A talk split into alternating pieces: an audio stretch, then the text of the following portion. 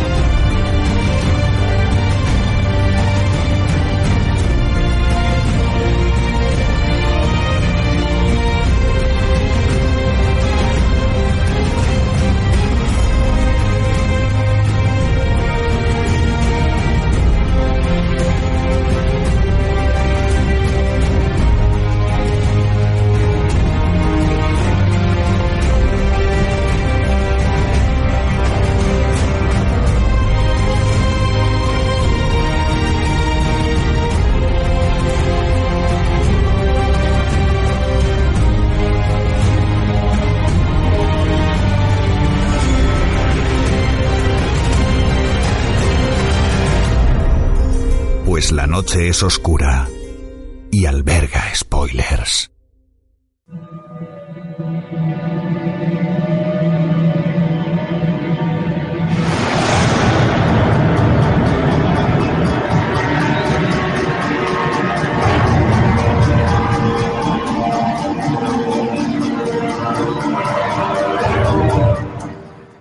tal? Bienvenidos, bienvenidas una semana más a Radio Invernalia, ya sabéis, el podcast que realiza La Constante sobre la serie de HBO Juego de Tronos. Ya sabéis que quien nos habla es eh, David Mulé y que, como siempre, vamos a comentar, vamos a comentar este último capítulo de la eh, séptima temporada, último capítulo, Final Season, como la llaman en Estados Unidos, eh, llamado El Lobo y el Dragón. Ojo, esto parece un cuento, ¿no? Un cuento de niños. Tenemos con nosotros, como siempre, a nuestros queridos compañeros. Empezamos por la señorita Carolina Fraile.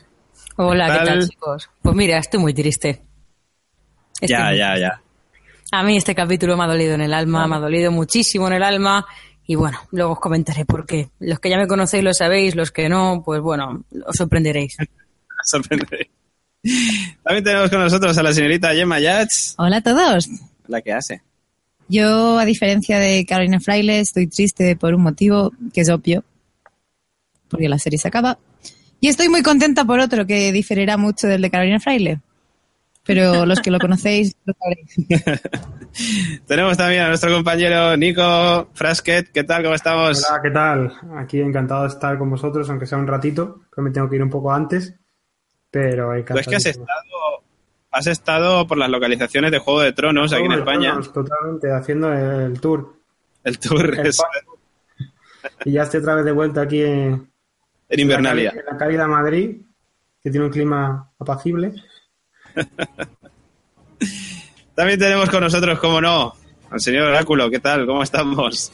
Hombre, pues un placer estar por aquí. Yo, yo pensaba que me iba ahí a echar. Sí. Había, había sugerencias por ahí en los comentarios.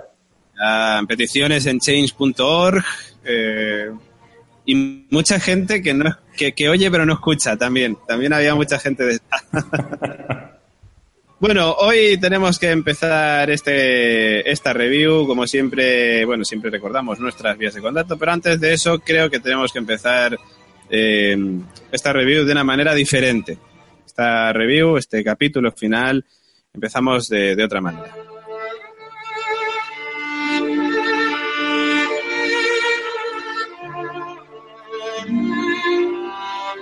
Carolina Fraile ha perdido. Yo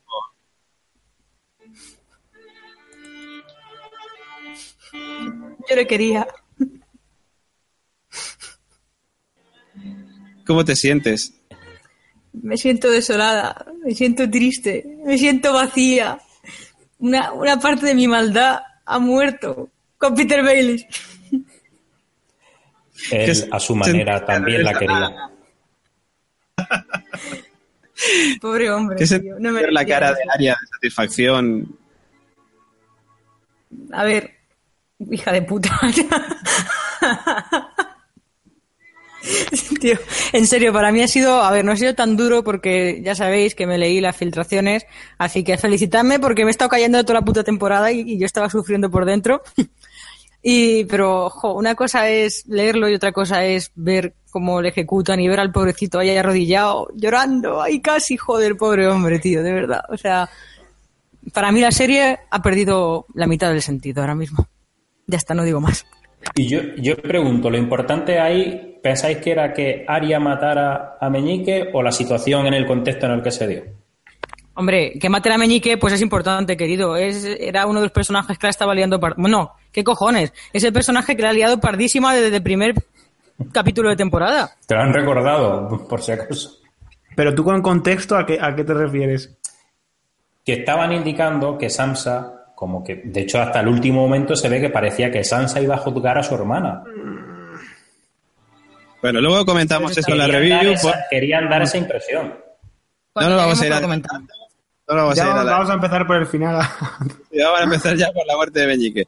Bueno, pues eso, que Carolina está muy triste, que es lo que queríamos dejar muy claro, porque eh, ha perdido a su querido Meñique, a su querido, querido Littlefinger, como lo llaman algunos, o a Peter Baylis. Tiene mm, varios nombres este señor, es como Daenerys, ¿no? Pero bueno.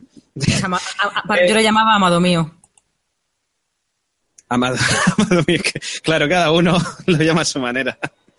Bueno, en esta semana sí que sabemos ya, por cierto, lo- el rating, ya sabemos la audiencia que ha tenido el capítulo de Juego de Tronos en, HBO, en Estados Unidos, por supuesto. Ya sabéis que se emitió ayer o hoy, depende de cómo lo veas, eh, domingo día 27 de agosto o ya lunes 28 de agosto, madrugada de- del domingo al lunes 28 de agosto. Eh, en Estados Unidos ha batido su récord, su propio récord de audiencia y ha conseguido 12,1 millones de espectadores. Lo ha petado muchísimo y en España, pues bueno, como en España no podemos sumar por lo de HBO con lo de Movistar, porque lo de HBO no lo dicen, lo de Movistar, bueno, en fin, que es un lío. Así que en Estados Unidos, 12,1 millones de espectadores batiendo su propio récord. Y eh, como siempre hacemos, antes de ir con las vías de contacto, con los eh, comentarios y todo eso, pues vamos a preguntar en primer lugar a nuestros compañeros, pues qué les ha parecido el capítulo en líneas generales. Eh, cuéntenos, señorita Fraile, ¿qué te ha parecido el capítulo? A ver, independientemente de mi tristeza, el capítulo me ha parecido muy bueno. Me ha parecido un capitulazo que, bueno, que ya ha puesto broche de oro a, esta temporada y te deja con muchísimas ganas de que llegue la siguiente. A mí me ha dejado con, con un hype enorme, ¿no? Un hype tremendo que lamentablemente hasta el 2019 no voy a poder subsanar, pero bueno, es lo que hay.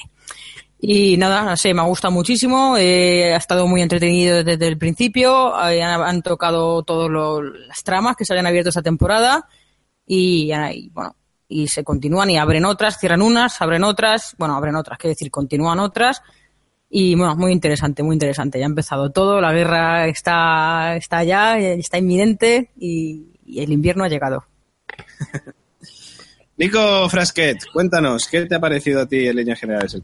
Pues en líneas generales yo ya tengo un poco de sentimientos encontrados con, con los últimos dos capítulos. Es verdad que Juego de Tronos es el Juego de Tronos y me gusta mucho.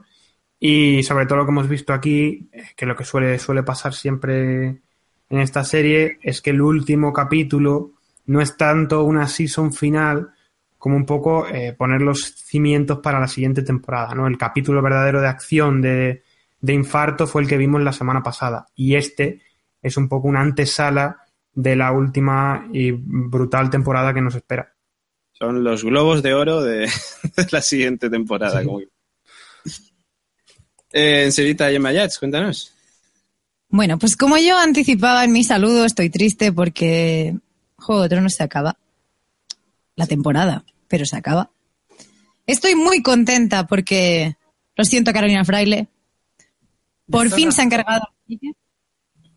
Pero también a su vez estoy muy decepcionada porque yo me esperaba, me ha gustado mucho el capítulo, como decían mis compis, mm, poco a poco ha ido pasando todo lo que se esperaba que tenía que pasar, pero yo me lo imaginaba de una manera mucho más brutal. Yo me imaginaba, ya lo veremos después, pero una área súper potente. Tú querías más sangre. Yo quería más estrategia, más sangre, o sea, más en lugar de estrategia de, bueno, pues eso, pues sí, pues ya veremos, pues tengo unas en la manga. No, tío, o sea, de, sácate un puñal de la manga realmente. Hombre, Aria Mm, se lo sacó. Sí, tío, pero ¿por qué Aria no la cambia caras y ahora no lo usa? Como de, me, me ha parecido un fraude empezar la temporada súper en el top, haciendo de Walter Frey, y luego jamás la vimos en otro papel. Joder. Bueno, pero, Pero, que- ¿para qué lo va a usar? ¿Para qué lo va a usar? Quiero decir, que Meñique le vea la cara de, que- de quien le mata. En plan, me vas a ver la puta cara. Soy la niñata esta que, te querías cargar. Ole. bueno, pero yo entiendo lo que, tú, que lo que tú dices es que te hubiera gustado más que si lo hubiera cargado cambiándose la cara de una manera así chula, ¿no? Bueno, es que eso tampoco lo pueden ir exhibiendo por ahí. Claro, también es cierto. No, obviamente, pero que me esperaba un poco de lo, de lo que ha ocurrido, me ha parecido muy chulo, pero sí que es verdad que ciertas cosas me las esperaba un pelín más subidas de, espectacularidad y, y coincido con Nico que el anterior fue mucho más espectacular y este ha sido un poco entre resolutivo iniciador.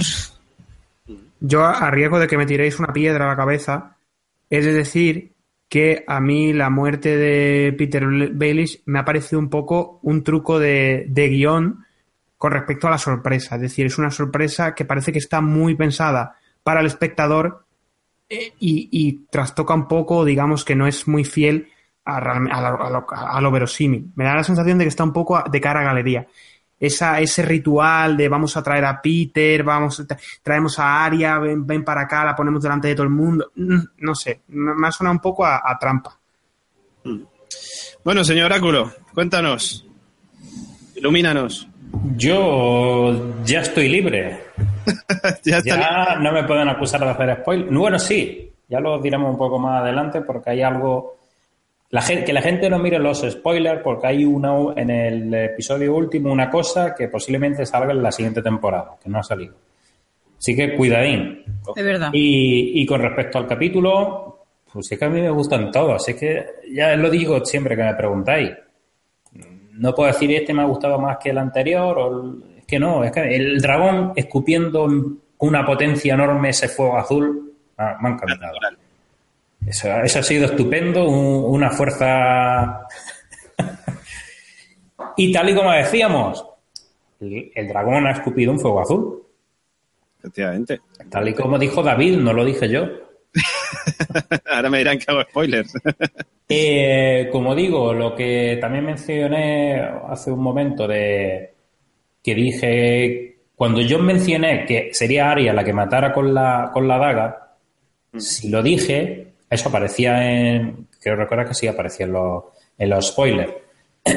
Cuando lo dije fue porque había referencia en el capítulo que permitían deducirlo y, y vosotros también llegasteis a, a decirlo sin que yo Ese puñal iba a servir para algo y en este caso. Claro, se le... y entonces por eso lo mencioné, porque sería algo que yo hubiera mencionado aunque no lo hubiera sabido. Ya te digo, de hecho, Mama Guni, acuérdate que también lo, Sí, lo dijo. Y, y yo, yo lo, lo que destaco es eso, aunque, claro, Nico dice que algo preparado para el espectador. Sí, tiene razón, pero eh, gusta, o sea, cuando no sabes, cuando no sabes, yo porque ya sabía lo que iba a pasar, pero hay gente que a lo mejor no se lo esperaba y se, se, se piensa hasta, hasta el último momento, habrá gente que no, que no han conseguido engañar, pero habrá gente que sí, que se pensaba que iban a juzgar a Aria y cuando pega ese giro, ese, ese giro ahí de, de que al final juzgar a, Meñique, pues seguro que ha estado muy bien para la gente que no se lo, no se lo esperaba. Y por lo demás, la relación, en fin, de, de John y Daenerys, que yo ya mencioné, que yo tiene todas mis papeletas, porque además se ha vuelto a mencionar en el capítulo, es que yo no puedo tener hijos. Además dicen, es que por la bruja, que no, Daenerys, que la bruja no te dijo eso, que lo he revisado ya mil veces. Pero ella tiene eso metido en la cabeza y ya está, no, hay- no hay que se lo saque. A lo mejor es que Daenerys ha leído los libros y en los libros sí lo A decía. lo mejor es eso, pues. Yo revisé el capítulo y ya te digo, no, no le dice eso.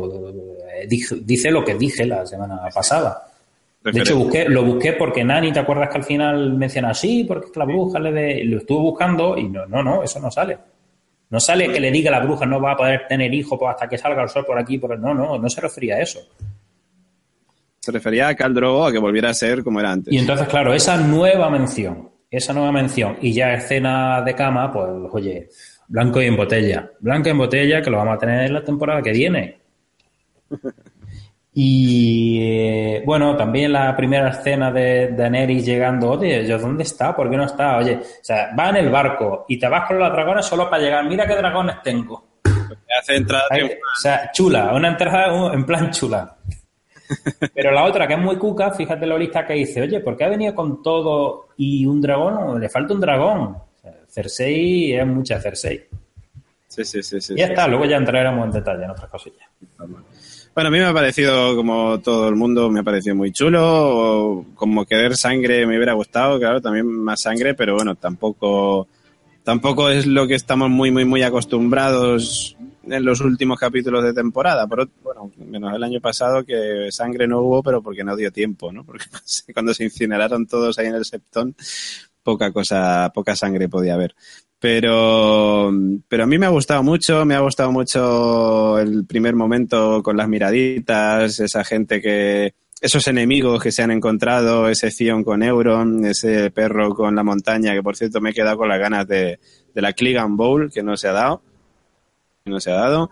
Eh, Luego... No se ha dado David, pero yo creo que ya te huele que se va a dar, ¿no? No, es que si no se da, ya, vamos, pido la dimisión. De hecho, hasta lo dice, hasta el perro lo dice. Oye, que ya, ya nos veremos tú y yo.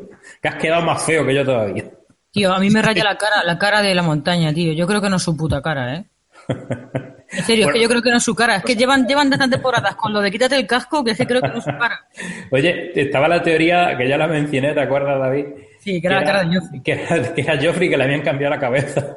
No, no creo. Eso no lo creo, pero su cara yo creo que no es. Es que me raya mucho que no se quite el casco. La temporada pasada ya vimos cómo se quitaba el casco y cómo veíamos su cara cuando se le acercaba a la septa Unela para tenerla. pero, no, le veías la cara. Hombre, se deducía que era medio walking, pero era montaña. O sea, era el último actor que interpreta la montaña, o como han sido tres. Pues, no sé, era, me raya, me raya montaña.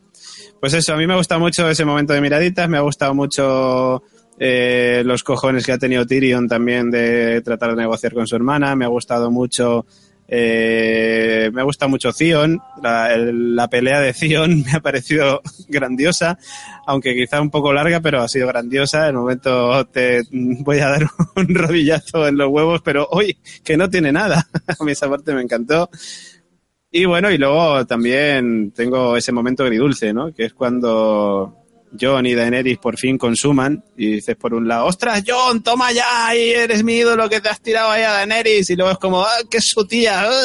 un poco agridulce esa cosa, ¿no? Pero bueno, en fin, estamos acostumbrados con los Lannister, pero claro, como son bueno, iba a decir como son malos, pero bueno, ahora ya vamos a decirlo de que no, ninguno bueno ni malo, bueno, en fin.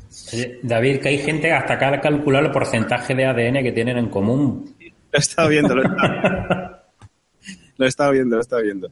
Así que bueno, pues eso, que el capítulo es muy chulo y la pena es esa, pues tener que esperar más de un año para, para ver la última, ¿no? Pero bueno ya veremos. Que por cierto, eh, han entrevistado a Kit Harrington, bueno, ha estado dando alguna que otra declaración y bueno, ha estado eh, comentando que, que, bueno, que espera que, dice que, la, que esta temporada no ha habido muchas muertes de personajes importantes, pero porque espera que en la siguiente temporada se que vaya a ser un baño de sangre, ha dicho él.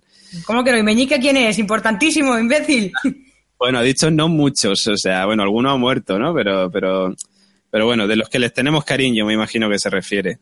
Y luego le dice que le ha gustado mucho el tema de, la prueba de hacer capítulos más largos y que espera que la octava temporada también sean eh, capítulos de esta índole, ¿no? de esta duración. Y que también ha dicho que le gustaría mucho que la octava temporada se viera en cines.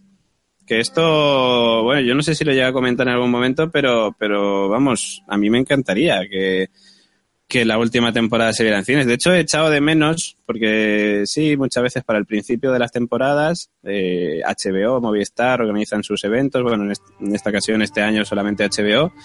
Pero echo de menos que el último capítulo no se, no se haga también alguna, alguna celebración, ¿no? En este caso. Y me gustaría que para la octava también sí que se hiciera. Si no una celebración, sí que se, se estrenara en cines, porque yo estoy seguro, yo pagaría, de hecho, por ir a ver Juego de Tronos al cine. Y más con las batallas que va a haber en la temporada siguiente, que es como muy espectacular para ver en el cine. Me parece que puede estar muy guay. Pero bueno, ya veremos qué pasa en, parece ser, finales de 2018 o 2019, cuando se estrene la octava y última temporada de Juego de Tronos. Vamos, que va a haber ordenadores cuánticos para hacer los efectos especiales ya, casi, cuando eso.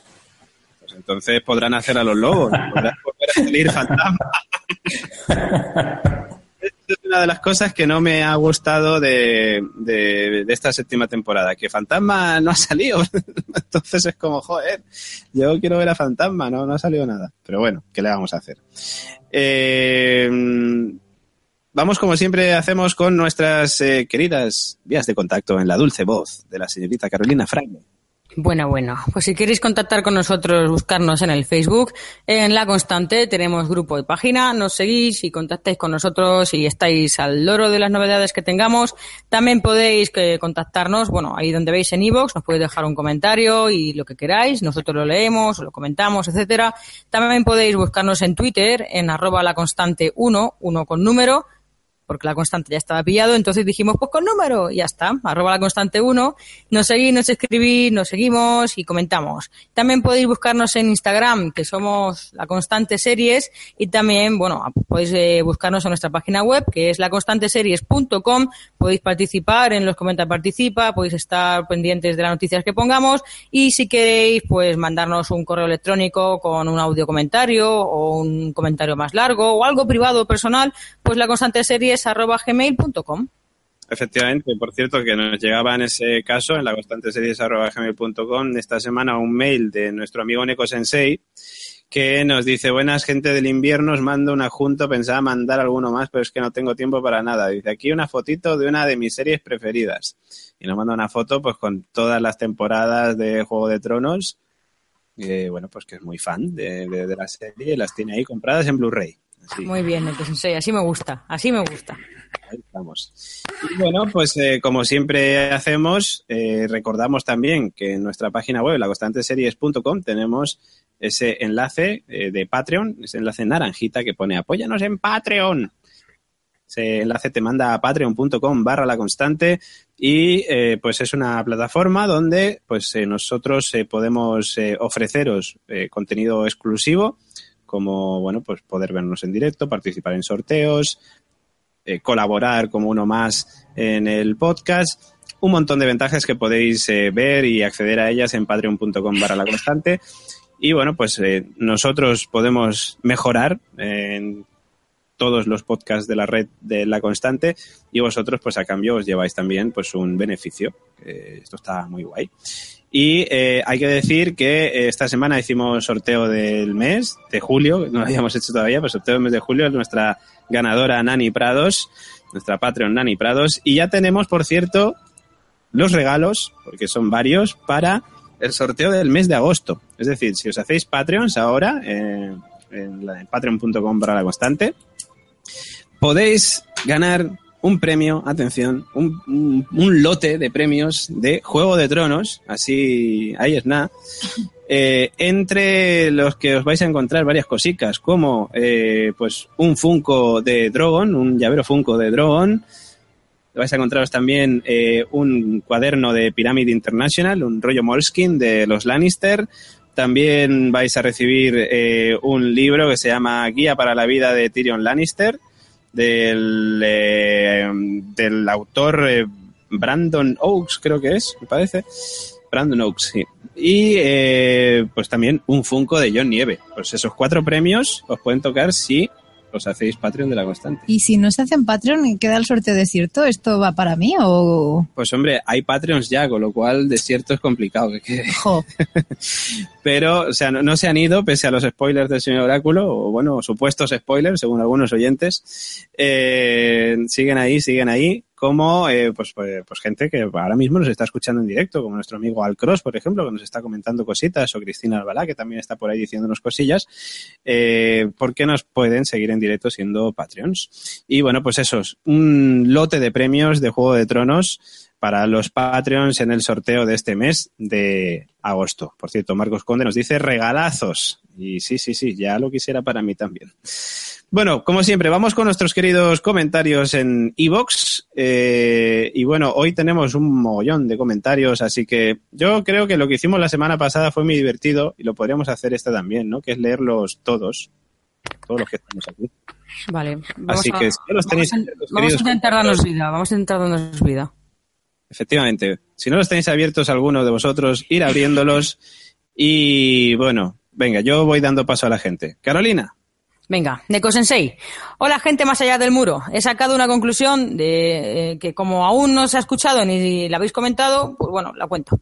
Que los caminantes blancos no es que sean más listos que los zombies de The Walking Dead, sino que además son más listos que los siete que salieron eh, en su busca y además con mejor puntería que la ballesta eh, que la ballesta cazadragones. ¿Alguno tiene dudas de cómo pueden pasar el muro ahora? Ah, amigos, ya lo sabemos. En lo referente a Arya y Sansa, aún no sé, eh, aún no sé cómo, cómo esta no ha sospechado que el mensaje fue cosa de Meñique. Ay, querido, también lo sabemos ya. Ay, Neko Sensei, es que el soldado, el soldado que está vigilando la puerta no iba a ser eh, el que, no, no iba a ser.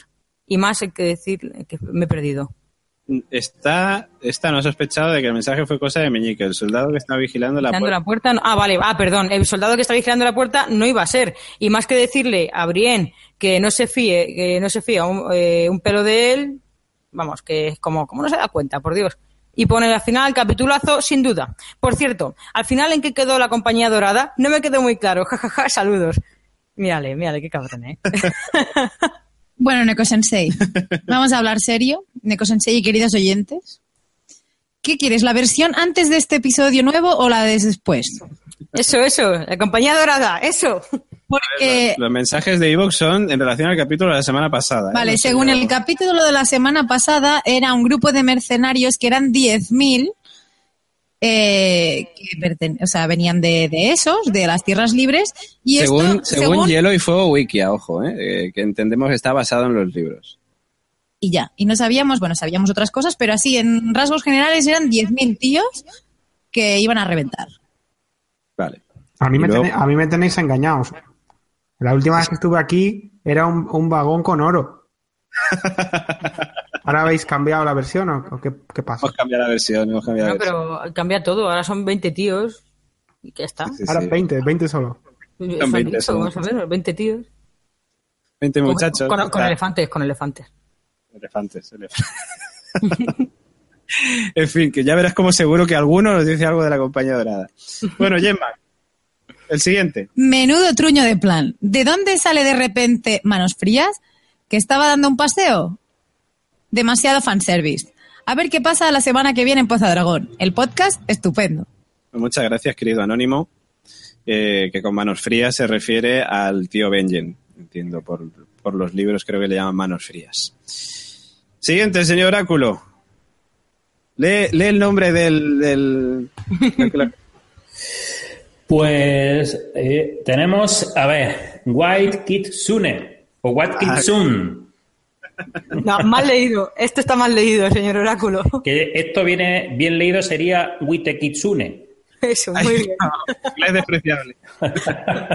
Dice, yo me he visto de tapadillo todos los episodios, así que creo que soy infiel a muerte. Mi pareja sigue nervioso esperando a que termine la temporada para verlos del tirón y con el Twitter desconectado. Soy lo peor. Lo eres. Bueno, Nico, ¿tienes tú también por ahí el siguiente? Sí, aquí lo tengo. Julito Pascual nos dice que los, la- los dragones, según el maestro Aemon, eran macho o hembra tipo hermafroditas. tan cambiantes como sus llamas. Y ya está, ahí se acaba el, el comentario. Mi mamá había dejado unos chicos. Ahí está. Dro Pues- Drogon es macho. Dragon em- tiene pinta. muy macho él, es muy macho él. No sé, no sé. Eh, O, o una dragona como mala leche. Mira, Brientetar. igual, igual que sí que es hembra, me parece. ¿eh? Pero Harold Sandoval Peña dice, guau, la teoría de las tres cabezas de dragón toma fuerza. me encanta. Pues sí, sí, tomó un montón de fuerza. ¿Qué nos dice Itati? Carol. ¿Voy yo? Vale. Hola chicos, felicitaciones por el podcast. Les escucho y les escucho y saludo desde Uruguay. Me ha encantado el capítulo y casi le arranco la mano a mi novio en las escenas de batallas. También pensé que por un momento, por un momento que John se terminaría montando en otro dragón cuando saliera del agua. En otro dragón cuando saliera del agua. Por otro lado, queda claro eh, que pasaron un día y una noche o- o más esperando en la roca. Bastante de tanto, eh, basta de tantos palos para los cuervos, para los cuervos WhatsApp de Poniente. Ah, ¿De palos? ¿Palos? No entiendo lo de los palos, tío. Mm, Basta de tantos palos para los... haters que no, que Ah, los, vale. Que le damos caña a los cuervos. a los cuervos. Sí. Hombre, es que es para darle un poquillo de, de cañita, ¿eh? Y al final nos dice un abrazo grande y saludos. Seguid así. Pues ahora... Un saludo desde España a Uruguay. Ha sido, ha sido muy criticado. De hecho, hubo un artículo en el país que se compartió mucho criticando estas elipsis temporales, concretamente de ese episodio. Efectivamente, Es efectivamente. que Y de hecho, hasta uno me parece que hizo cálculos y todo basado en las distancias que hay por ahí de los mapas que hay de, Sí. de Westeros. Eh, y le salían, sí, que los cuervos eran supersónicos, vamos. Bueno, pues abrazos a Uruguay y abrazos a todos, como, como decimos muchas veces, a toda nuestra comunidad hispanohablante que también nos escucha desde el otro lado del charco. Vamos con el siguiente de Harold Sandoval Peña, señorita Llanes. que también nos escucha desde el otro lado, Desde el el otro otro lado. lado del charco y dice, nah, el oráculo ha respetado mucho, no tiene por qué justificar nada, no dio spoilers. Efectivamente. Harold, Harold sí que nos escucha, no nos oye, nos escucha. Bueno, y el siguiente va para el señor Oráculo y mira, le viene que ni al pelo. Vamos a ver. Mm. Eh, hostia, este es uno muy bueno. Escrito en mayúscula, o sea que aquí esto, no- esto no- tiene no- que decir chillando. no lo dice a gritos, pero en fin, yo voy a guardar la voz y las formas. Y dice, queridos amigos, un saludo desde México. Aquí la serie se vive con spoilers. El puto de Meñique tiene que morir. No, Por tanta, in- por tanta intriga y traición. Al igual que Varys, que es un Targaryen de fuego oscuro, la serie es maravillosa. Si el gordo de R.R. Martin les, les contó el final a los productores, porque tanto misterio en lo que no tenemos que, en- es que tampoco he escrito, en, los, en lo que nos tenemos que enfocar es en las traiciones profetizadas a Daenerys. Son tres, eh, Jorah, Varys y, y será Tyrion, la traicionarán. Eh, bueno, sí, que si llora, es que ya digo, está escrito así un poco. ¿Llora Varys o Tyrion? ¿La traicionarán? Se pregunta. Dice: Varys quiere un fuego oscuro en el trono de hierro. Recuerden que la compañía dorada, ya estaba tardando en salir, viene, viene un personaje, viene un personaje que vive en los libros y el hecho que el huevón de Martin no acabe vientos de invierno es una jalada. Ya acabó su espino, sangre y fuego y van a producir la serie. Eso retrasará la octava hasta 2019. Es una jalada. Los Walkers tienen espada de hielo y acero a muy baja temperatura que son la contra del acero valirio. Recuerden, es hielo y fuego, es hielo y fuego.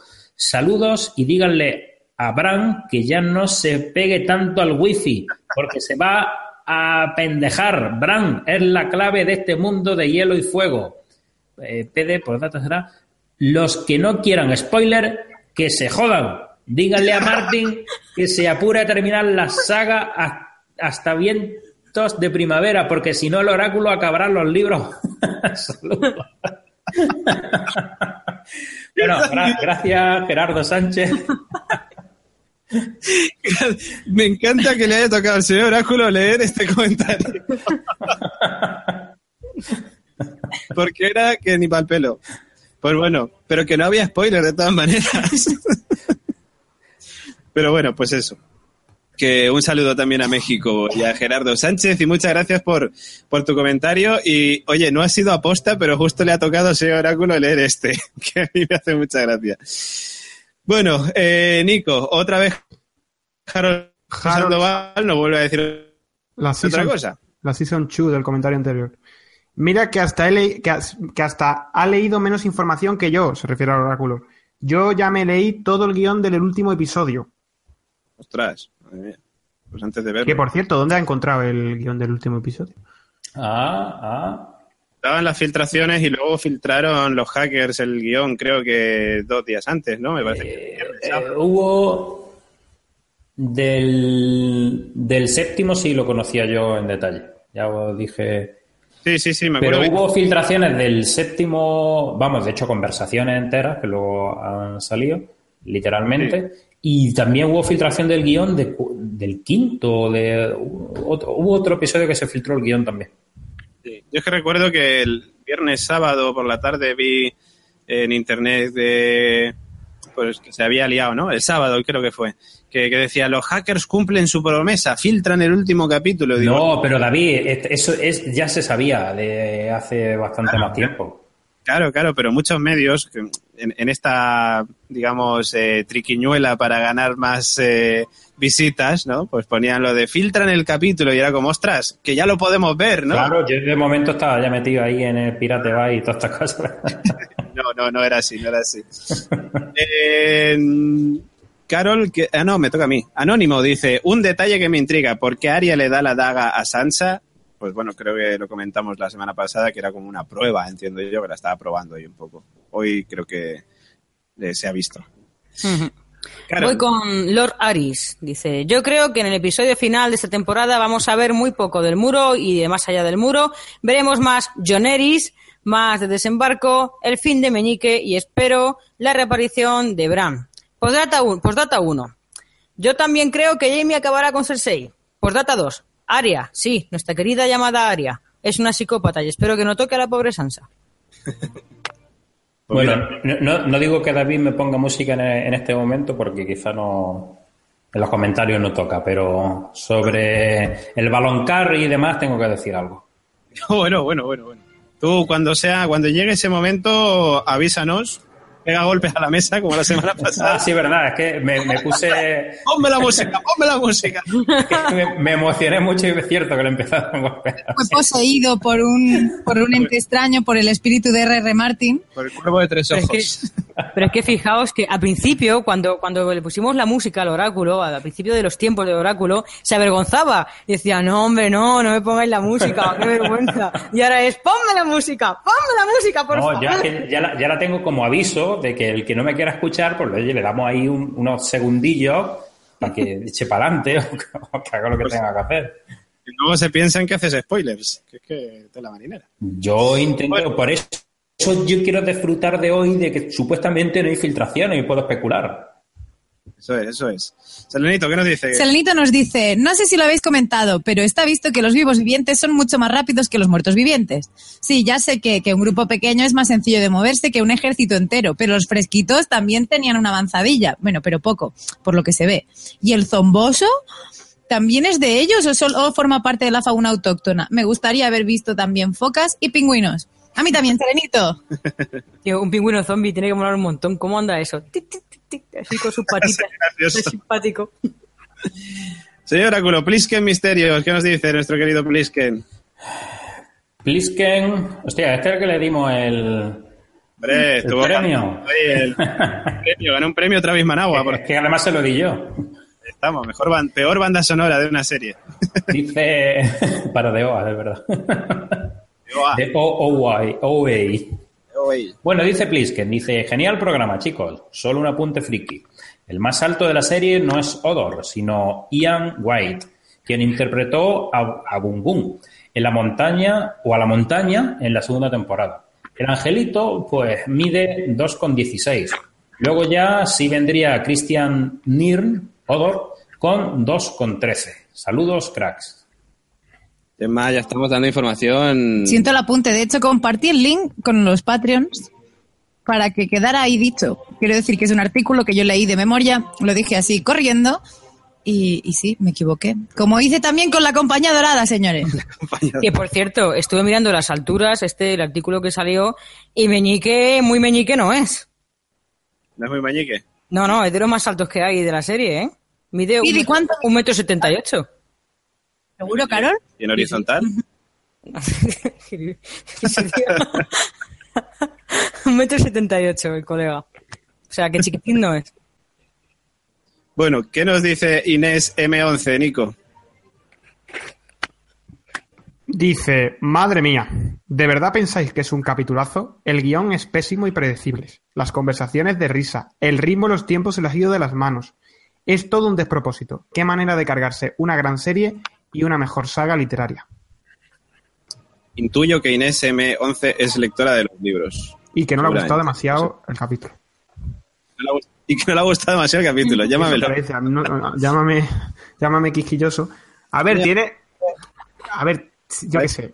Tiene algo de, de- de razón en algunas cosas. Es decir, por lo menos desde mi punto de vista. Hay algunas cosas que son un poco para echarse las manos a la cabeza con el tema de, de- de los avances estos de, tiempo inverosímiles. Es decir, si estableces unas, unas, unas reglas en tu, en tu universo, hay que respetarlas. Es decir, ya no, ya no hablo de, ya no hablo de sagas literarias ni, ni nada. Vamos, yo no, no, no soy lector, aunque me quiero leer los libros antes de la, de la última temporada, los que hayan salido por entonces. Pero sí es cierto que hay que respetar las reglas de. No, no porque te venga bien que Daenerys salve a Jon en el último momento, hay que, hay que tirarlo todo por tierra. Me da a mí la sensación, pero ya te digo que es, es mi opinión y, y no debe importar demasiado. Bueno, alguien con muchas interrogaciones dice, a mí sí me gusta Sansa y me parece un personaje más positivo que Arya, que como le hemos visto crecer, nos cuesta ver que se ha convertido en una verdadera psicópata. O eso, eh, o es que esos Freys que no importaban no tienen también sus familias. Además se considera juez y verdugo. Sansa es una mujer maltratada que no es una heroína, por lo tanto muchos más como nosotros, y que todo el mundo o la maltrata, o la utiliza o la echa a un lado. John y Arya, por ejemplo. Pues bueno, oye, un defensor de Sansa, claro, por supuesto que sí. A ver, te- enti- a mí este comentario me gusta, me gusta un montón, ¿eh? porque es cierto que normalmente nosotros les pedimos a los personajes que estén por encima de- del bien y del mal y todo lo que hagan sea maravilloso y tal. Y es verdad que Sansa eh, la ha cagado en bastantes ocasiones, pero hay que, hay que reconocer que era una, una niña cuando hizo todo lo que hizo y las ganas de estar con Joffrey, su amado Joffrey y tal. Es decir, y y que es, es cierto que se parece, se parece más a nosotros probablemente que, que la propia Aria, ¿no? Que, que es más impoluta. Sí, sí, sí, sí. Wai Kitsune, Carolina. Bueno, White, Kitsune... Me tocaba a mí, perdón. ¿Qué? No. No, Sí, sí. Sí, Pues acabas de leer el otro, el de las interrogaciones. sí leche, madre mía, no, esto yo no sé ni ya en qué mundo vivo. Perdón, Carolina, Kitsune. Le dice, vaya tela con el pobre oráculo, dejadlo en paz. Y pone una carita triste ahí. Oh, Yo creo, bueno, que sí. Yo creo que los espectros no son zombies al uso. Aquí no hay virus, nadie se contagia por mordiscos. Hay magia, y lo vimos cuando el rey de la noche levanta la manica y se mete para sacar a todos los salvajes caídos y John y Tormund se quedan con cara de jodó, qué poderío. Eso es lo que yo recuerdo. Bueno, grande el recap y grandes vosotros. Muchas gracias, Wai Kitsune. Eh, Eh, pero, pero yo entiendo que esos caídos que hay en, en ese capítulo de eh, son caídos porque los muerden, los, o sea, solo con, solo con morir y, y ya está es suficiente. Yo entiendo que sí, que solo con morir ya es suficiente. O sea, no es necesario ni que te muerdan, solo si un caminante de esos te, te hinca cualquier cosa y te mata, automáticamente, por magia, te convierte en uno. Yo entiendo que sí. ¿Vale? Si, si mueres al otro lado del muro o si te matas. Ya, es que es algo que a mí no me terminaba de quedar claro. Por ejemplo, en este capítulo, en el que vamos a comentar a continuación, ya John sí cuenta, a ver, se puede matar con fuego y ya me quedó más claro que, vale, el vidregón no lo rompe como hielo como a los ZZ, pero sí, sí los mata. Sí, sí, sí, sí, sí, sí. Bueno, vamos con el siguiente. Va- Vamos a darle un poco más de caña porque hay un montón de comentarios todavía y vamos a tirarnos 100 horas. Gemma Yats, cuéntanos, ¿qué nos dice el Ah, señor de las interrogaciones otra vez? A Sansa se la criticaba por ser muy pasiva, que era la educación que había recibido, pero en cuanto toma un papel más activo, que, va, que no va a ser en plan heroína de aventuras, pero que no sería creíble, la ponéis a caer de un burro. Pues sí, a mí me caía muy mal y ahora me cae menos mal. Eh, señor Áculo, ADSG. Pues ADSG dice, hola, muy buenas. No puedo creer que Aria esté actuando de manera tan estúpida e hipócrita. Quien no se dé cuenta eh, de que la carta es falsa y ataque a Sansa por ello, sin ni siquiera escuchar razones, no lo entiendo. Luego, mm, que critique a Sansa por ayudar, entre comillas, a los Lannister para sobrevivir, me parece muy fuerte, ya que Arya tuvo que hacer eso mismo en la temporada 2, cuando fue copera de Tywin, de Tywin en, en el, en el Arenal. Eh, en fin, lo peor de todo es que sea capaz de amenazar con un cuchillo a su propia hermana. Sencillamente no comprendo. Creo que Aria tiene un severo trastorno mental y necesita tratamiento, porque no es normal actuar de esa manera. Pero bueno, confío en que Sansa sea capaz de poner las cosas en orden en Invernalia y Arya pueda abrir los ojos y deje de actuar como un Terminator rencoroso que está perdiendo el tiempo en conflictos infantiles sin sentido. Bueno, eh, luego comentaba yo muy rápidamente, lo leo, algo que se me pasó por comentar y que no dejo de darle vueltas, era esta semana, era el tema de la invitación a desembarco del rey que le hacen a Sansa. ¿no? Y es posible que esa carta fuera enviada realmente por Meñique, puede que su intención fuera quitarse a Brienne de en medio para poder actuar a sus anchas. Al estar Arya y Sansa peleadas, y al haberle comido el coco a gran parte de las familias del norte, estoy seguro de que es así, puede tomar Invernalia más fácilmente. Lo que creo cada vez más es que Arya no ha caído en la trampa y para mí lo demuestra al dar el cuchillo eh, a Sansa, perdón, y darle en la espalda, es que escribía Arya. Estoy convencido de que eso fue una prueba para Sansa. Bueno, pues eso. Eh, Nico, ADSG otra vez, nos dice. David, yo creo que esa invitación es real y fue enviada o por Cersei o Tyrion con la finalidad de tener presente a todos los señores de las principales casas en esa reunión. Y sobre Brienne, lo que yo entendí es que puede ser un estorbo para Sansa si, si, quiere, si quisiera matar a Arya. En cualquier caso, que Brienne se vaya solo perjudica a Sansa, ya que Arya se puede defender por sí sola. Con lo cual pienso que Sansa lo ha hecho a conciencia porque está tramando algo. Y tenía razón. Tenía razón, parece ser, porque nadie. En plan, ¿qué haces tú aquí, Brienne? ¿no? O sea que parece ser que sí, que era carta real. Carol. Yo su sole, soleguía. Me parece curioso que Zoros y Don Darrión anden, eh, eh, anden encendiendo las espadas como si fuera, como si fuesen Obi-Wan y Anakin con sus sables láser. Hacen que parezcan espadas mágicas o algo, pero en los libros creo que es Zoros quien explica que no es más que un truco que utiliza, que utiliza en las justas para encandilar al público y, desconce- y desconcentrar a los adversarios. Básicamente empapaban la espada en aceite y le prendían fuego. También dice que se cargaba las espadas a montones con ese truquito. Vamos, que son portadoras de luz hacendado. Sí. Lo que pasa que es verdad que la serie no dice nada y parece que es magia eso. Ujú. Bueno, vamos con el siguiente de los comentarios que este nos llega de Ana. ¿Y los gigantes espectros que vimos en el episodio 1, dónde están? Pues eso me pregunto yo. Pues han aparecido ahora en este último. ¿Los vimos? Sí, han aparecido. Sí, sí. Salido unos cuantos. Me ¿eh? quedé eclipsada con el momento, yo creo. Sí, sí, o eso no. con el sueño. Pues, pues han salido, han salido. Señor Oráculo, anónimo. Pues Anónimo dice, una de las cosas que más me gustan de la serie es que la importancia estratégica de las mujeres es equiparable a la de los hombres, cada mujer a su manera, de acuerdo con su personalidad y sus vivencias. Molan todas, incluidas las hermanas Stark, que siempre han sido muy diferentes. Cersei con su maldad, Dany con su poder, Lady Olenna con su sabiduría. Pues sí, la verdad que sí. Los personajes, bueno, la verdad es que tanto hombres como mujeres han sido, han sido muy buenos personajes, la verdad, que lo- los principales han sido muy chulos, los secundarios también. Eso es. Creo que quitando un poco las serpientes de arena, que eran un poco para darles de hostias. Eran para teta. Sí, sí, sí. Bueno, voy a continuar yo. Eh, que tenemos ahora una pequeña caída con, con Nico y con Carol y no les escuchamos, pero bueno, continuamos nosotros tres. Venga. Eh, Fleck dice, eh, hola, soy muy culé. Gemma, no estás sola. Gracias. Y estoy en las antípodas de lo blanco, pero me declaro cada vez más fan de los caminantes blancos. Guiño. Ojalá lleguen al trono de hierro. Me quedo con la advertencia de Tyrion a Daenerys. En plan, eres muy buena tía, pero cuando se te cruzan los cables eres capaz de liarla pardísima. Razón no le falta a Tyrion. En cuanto a Viserion, va a ser capaz de dominarle el Rey de la Noche.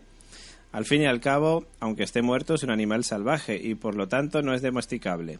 Los dragones solo ata- acatan las órdenes de su madre, así que ya veremos qué hace Viserion cuando vea a Khaleesi, su madre. Pues hombre, caso al Rey de la No. Noche le ha hecho. No la va a reconocer y, y ya ves que, que al Rey de la Noche no le hace falta ni decir Dracaris. Sí, sí, sí, sí. A no ser que lo haya dicho y no lo hayan puesto. Bajito, ¿no? De hecho, no le, Bajito. no le hemos escuchado hablar nunca, entonces no, sabemos cómo lo diría. Lo ha pensado. Oye, ¿te imaginas que el Rey de la Noche la primera vez que, que hable diga Odor? Odor, hostias. es el Odor es el rey de la noche. Más del gallico, tal, ¿no? Sí, sí. Nos dice, buenas gente, he estado revisando el momento de la pelea del oso y si os dais cuenta le pegan con todos los tipos de ataques antimuertos. Por un lado, un hachazo de Tormund que no le hace nada. El fuego, que mata a los muertos vivientes siempre, tampoco le hace nada. Y al principio de la pelea, John le mete un espadazo con la espada de acero valirio y no le hace nada. Curioso, porque el acero valirio mata a los ZZ Top. Además, se lleva un ostión y por eso no, apa- no aparece más en la pelea. Solo el vidriagón mata a los resucitados de este tipo, aunque no creo que haya nunca posibilidad alguna de darle con acero valirio al dragón, así que más vale que hagan 8 o 10 catapultas con arpones de vidriagón.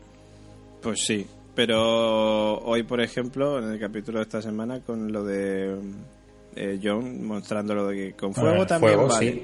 Qui- Quizá no, no había bastante fuego, o sea, hacía Claro. falta más fuego para... Hubiera falta, faltado el, el lingotazo de, de Zoros de Mir. de Zoros de Mir, sí, sí. Escupiendo así ¿no? y quemándolo tal. Sí, sí. Pues sí, eso yo creo que ha sido o bien un fallo o bien porque hacía falta más fuego. Eh, y sí, catapultas ya pueden ir haciendo. ¿Qué nos dice Gonzalo Moreira, señor Oráculo? Que además nos deja dos comentarios. Pues Gonzalo Moreira, voy a leer, sus dos comentarios. Dice, hola chicos, buen programa. Su confusión viene de un pequeño error. error. Los otros, o caminantes blancos, son los demonios de hielo con poderes mágicos como el Rey de la Noche. Los espectros son los zombies marionetas. Los caminantes blancos y su ejército de zombies no pueden atravesar el muro por su propia voluntad, pero si los lleva un guardia de la noche, eh, la magia se rompe. Como pasó en la primera temporada cuando eh, entraron un par de exploradores muertos y cuando se despertaron intentaron matar a Lord Mormon. En el segundo comentario dice, chicos, el vidregón y acero valirio solo afecta a los caminantes blancos.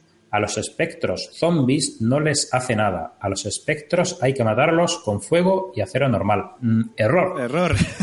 Aquí no han- en este último capítulo no, ya nos han señalado que es fuego y vidriagón. Efectivamente. No, Que lo, dice además John Nieve. Sí, sí, sí. O sea, fuego y... Que vamos, que, que ya, que ya se las trae, que el que no sabe nada no venga aquí a explicar. Es verdad, John Nieve, que no sabe nada, lo explica. Va de listo ahora. Ahora John Nieve ya lo sabe todo, fíjate por dónde.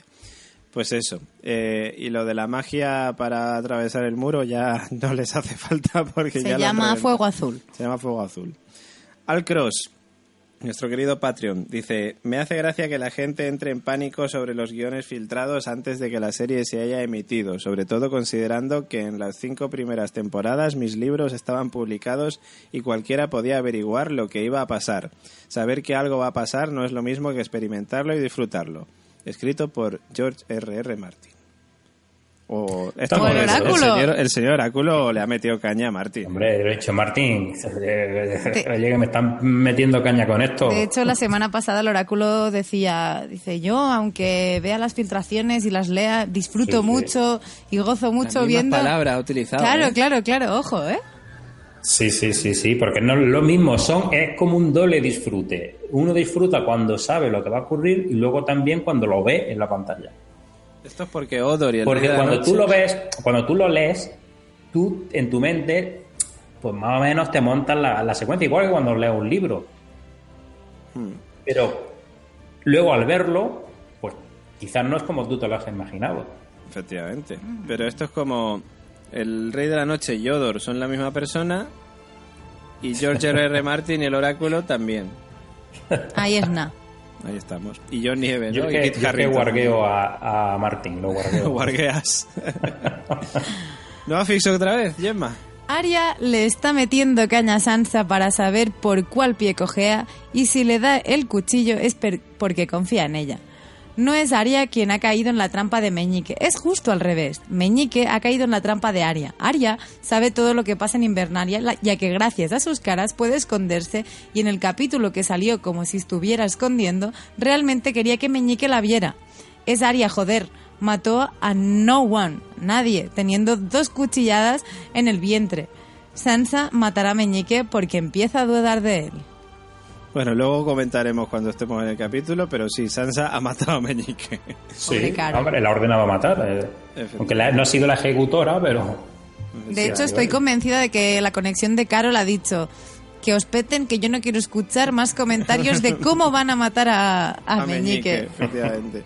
Pues sí, sí, sí. Sansa ha ordenado ese, esa ejecución. ¿no? ¿Qué nos dice Quingorgovito? Señor Oráculo. Pues Queen Gorgovito dice, hola chicos, me he emocionado, me ha, me emocionado al oír la teoría de la descendencia de Jon y Daenerys. Sobre todo porque me encanta oír que tengo razón. Oh, a quien no le gusta escuchar que tiene razón, ¿eh? Solo una salvedad. Que en mi mente no muere John, porque George es muy original y no va a repetirse. Eso de morir en bucle es más de Beric.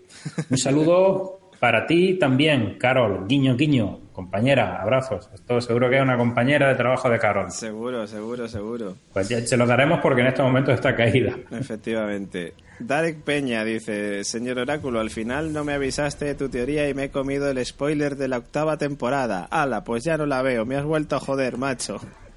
Y dice, jajaja, ja, ja, no, es broma, tranquilo. Me arriesgué y la escuché con todas las consecuencias. A mí el capítulo me decepcionó un poco, bueno, me- con todas las consecuencias, que es que de la octava temporada no hay nada filtrado, o sea que, que, que no hay, no sabe el oráculo lo que va a pasar. Bueno, sí lo sabe porque él es Martin, pero en fin. Claro. A mí el capítulo me decepcionó un poco por las incoherencias que tenía de tiempo, pero bueno, es mi opinión. Habrá que esperar al último capítulo a ver qué nos depara. A partir del lunes ya no sé qué vamos a hacer con nuestras vidas, una vez acabe. Eh, hacer el bicho bola y llorar hasta que empieza la próxima temporada. Un saludo, gente. Un saludo, Darek. Y Tiene Jor- razón, ha sido muy criticado el tema del tiempo. Sí, sí, sí. Jorge MG nos dice, buenas, buen programa. Si no recuerdo mal los libros, en ellos se dice que los resucitados se les elimina con fuego y supongo que si destrozas lo suficiente el cadáver, lo dejas por lo menos quieto. A los caminantes solo se les mata con acero valirio o vidriagón. Cuando Sam está caminando hacia el muro, después del desastre de la Guardia de la Noche, use a vidriagón con un resucitado y no le hace nada. Eso en los libros. En la serie no sé si llegan a decirlo. Sobre las transformaciones yo entiendo que tienen que hacerlo los caminantes. Saludos. Saludos, Jorge, y entiendo que sí, que son los caminantes, pero que tienes que morir.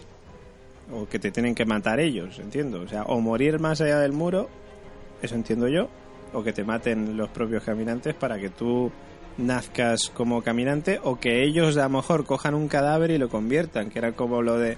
O, o no cadáver, un vivo también, porque recordamos al bebé este, al de... es que no me acuerdo, el padre de... de, de Gilly, ¿no? Sí. que, que tenía hijos con sus hijas, nunca mejor dicho, y, y llevaban al bebé este, que era macho, que era, que era macho, que era, que era, Que era macho. que era macho. el bebé que era un niño, vamos, varón. Y, lo- y, y claro, se, se desprendían de él, lo llevaban y lo convertían en caminante. Pero entiendo que cuando lo convierte, ese luego cuando crece se, es, son lo de la barbita. Puede ser. es puede que qué sentido tiene un chiquillo, un chiquillo chiquitillo. Claro, claro. Esto no lo tendría que explicar mejor en la serie, porque no ha quedado Yo cuando claro. salió, yo lo primero que me imaginé es que esos serían lo, lo que nosotros le hemos puesto el mote de ZZ Top, lo de, lo de la barba. Sí, Porque son los que menos des- están. sí, entiendo que sí. El resto, pues le falta un brazo, le falta yo no sé qué, son más. En fin. Vamos con el siguiente, señor Oráculo. Duisina. Que además me encanta que también- es que no, como pongo en silencio alguna vez tardo aquí en cambio de pestaña. Pues Duwisina, Du- Duwisina me dedica a mí unas emocionales palabras. Qué bonito. Dice, por favor, quiten al oráculo del podcast. En vez de oráculo podría, podría llamarse señor corre, ve y dile. Nos hacéis un flaco favor a los seguidores de la serie con sus continuos spoilers. Si en el próximo podcast está este señor, de nuevo, no volveré a escucharos. Pues gracias por tu comentario irónico, Dogusina. Claro, entendemos que es irónico porque, bueno, spoilers, en fin. Es, yo le llamaría oráculo pajarito. Ese es el Oráculo pajarito, pajarito, corre sí. y dile. Yo, yo creo que o bien es irónico, que pensamos que es así, o bien es de los que oye pero no escucha, ¿no? Porque cuando el oráculo hizo sus predicciones de la octava temporada, es que no, no hay filtraciones. pero Spoiler. no sé cómo explicarlo. En fin, que y si no, pues bueno, pues, pues, pues molt bé, pues adiós, ¿no? Pablo Domínguez dice, totalmente de acuerdo con las teorías de Vero. Muy decepcionado con los... ¿De Vero? ¿Quién es Vero? Alguien que ha comentado antes sin llamarse Vero. Ah, vale. Dice, muy, dese- muy decepcionado con los fallos de trama que comentáis, tanto lo de Benjen como la escena final son innecesarios y desmerecen el tono y el nivel que ha tenido la serie durante siete temporadas. En algunas webs americanas están diciendo que Benioff y Weiss han hecho un jump the shark.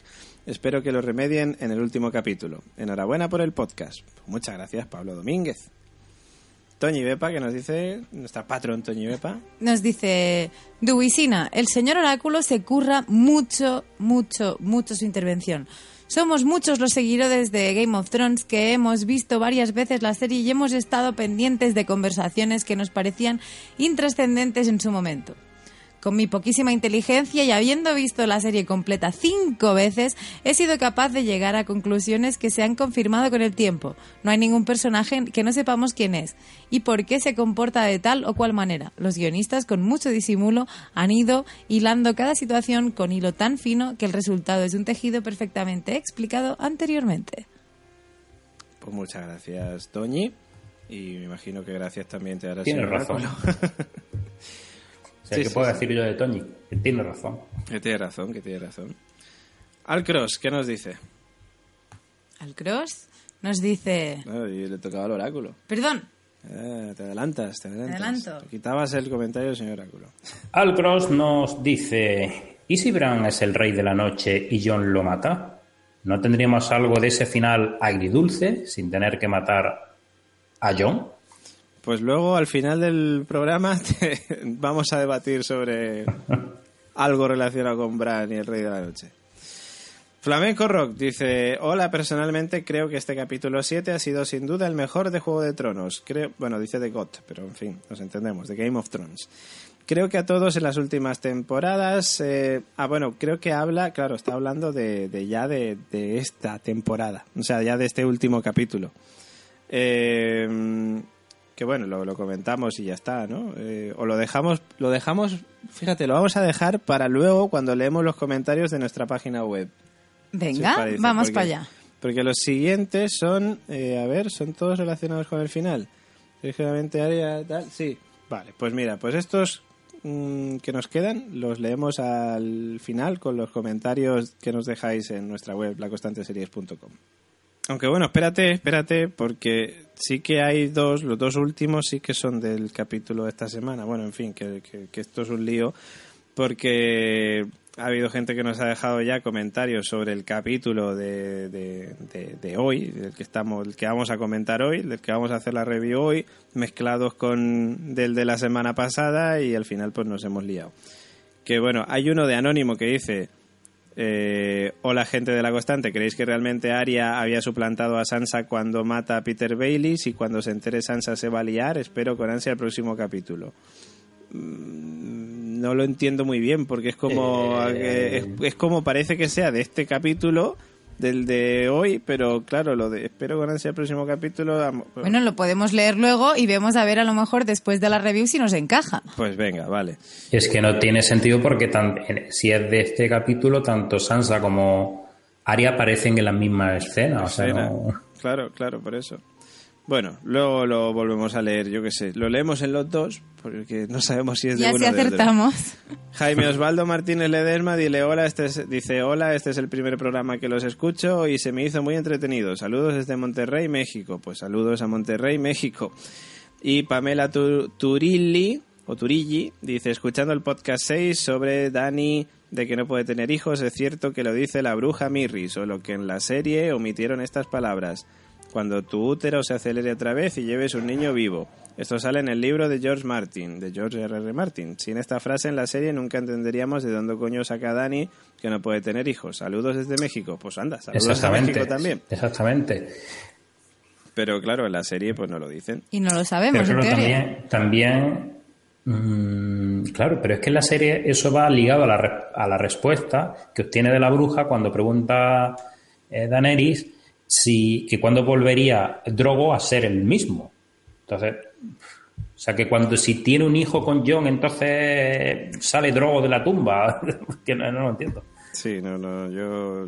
O, o lo mismo, o lo mismo se refiere a que cuando nazca su, su hijo, ella va a morir, que es lo que yo he estado teorizando, y se reúne con Drogo en el cielo, como quien dice, En el más allá. Y tienen droguitos. en el más allá. Tienen droguitos.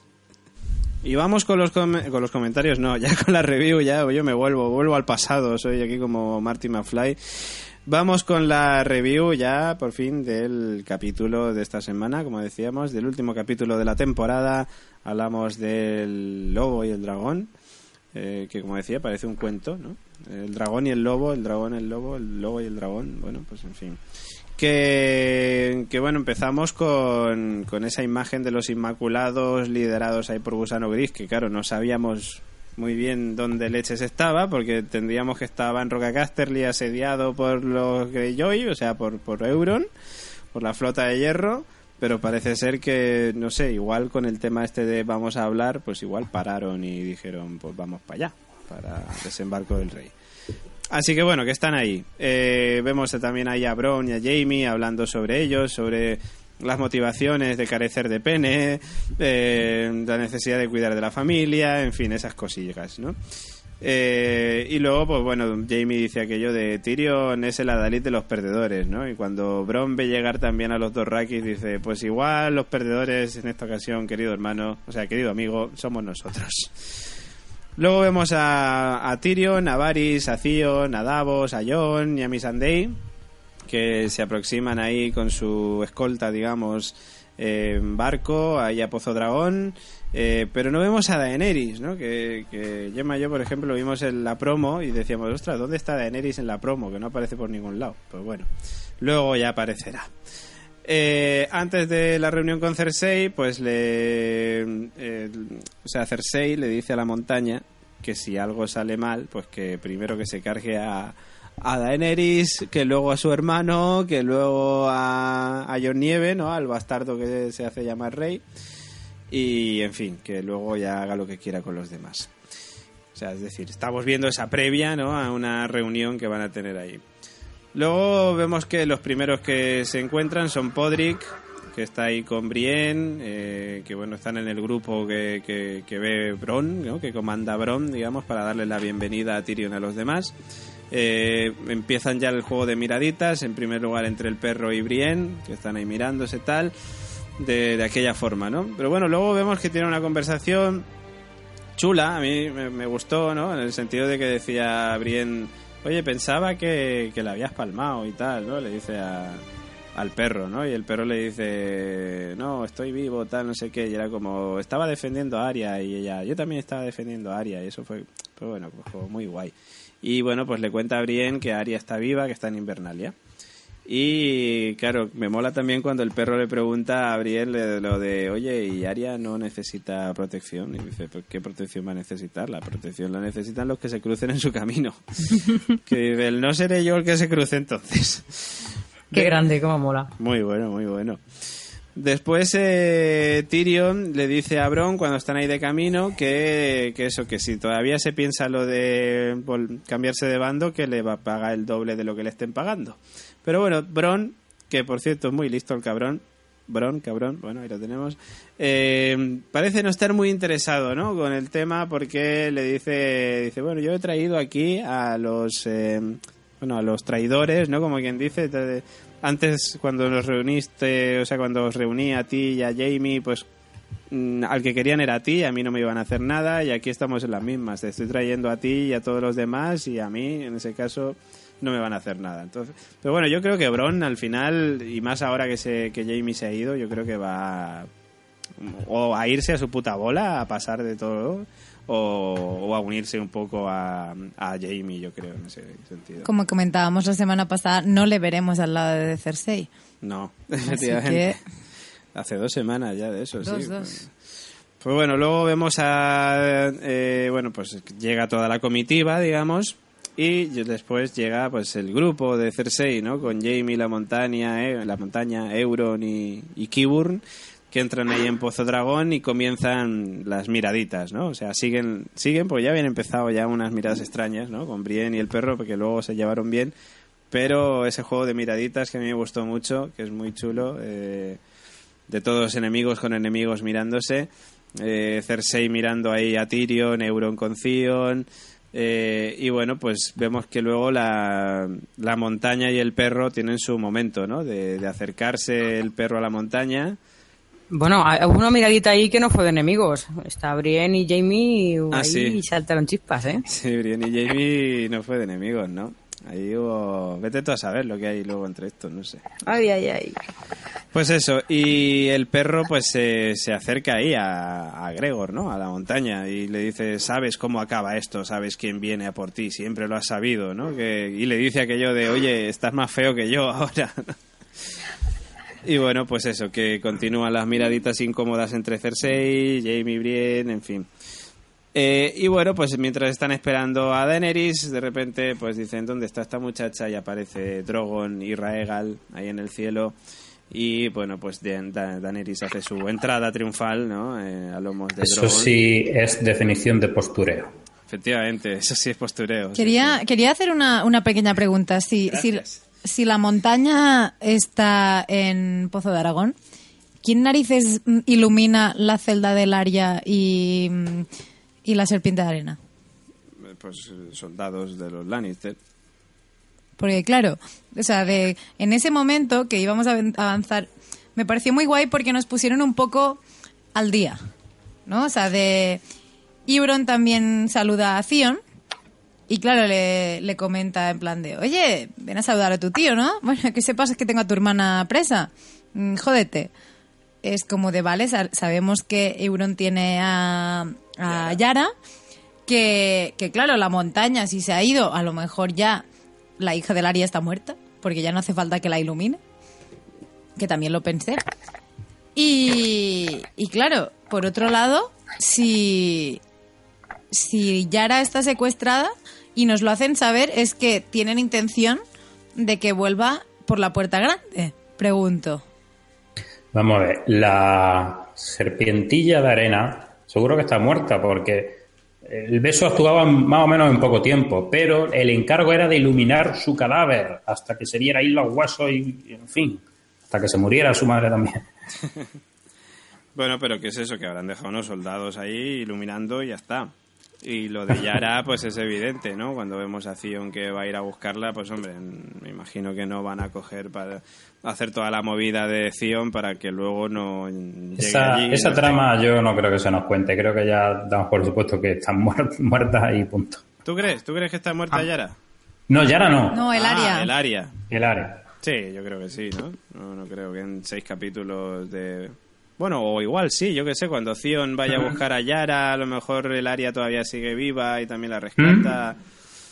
No sé, no sé. Yo creo que la- en, en- en esa trama, digamos, de, de rescatar presos, eh, la chicha está entre Zion y Yara, ¿no? Que, que yo creo que Zion al final va a acabar palmándola por defenderla o algo así. Que ya vendría siendo hora también. Sí, sí, sí, sí. Pero bueno, ya llegaremos a eso. Ya llegaremos a eso. Bueno, pues eso, que... mm, Hombre, en este capítulo le dice que él, él también es un Stark en la conversación que tiene con Joe. ¿Y, y qué puede ser más de Stark que morir? Sí, totalmente. es la moda entre los Stark. ¿Qué decías, Nico? A mí hay un... a mí había un momento que me, que me, que me pareció sublime, ¿no? De, de cuando llegan los Daenerys al lomo de, de sus dragones. Eh, cómo Cersei, mientras Daenerys se acomoda, ¿no? Y baja del dragón, no la mira. Es decir, no la mira directamente, porque está todo el mundo flipando con los dragones y ella tiene el, el- el orgullo y el ego de estar mirando como de soslayo, ¿no? De que no la está mirando directamente.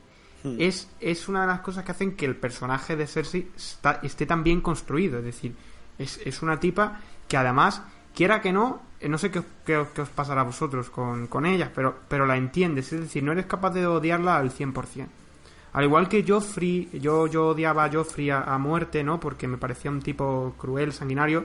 A Cersei la entiendes. Cersei es una, una mujer que está dolida, que es una madre que, que ha perdido a sus hijos, eh, que, que lo único que le queda es el poder.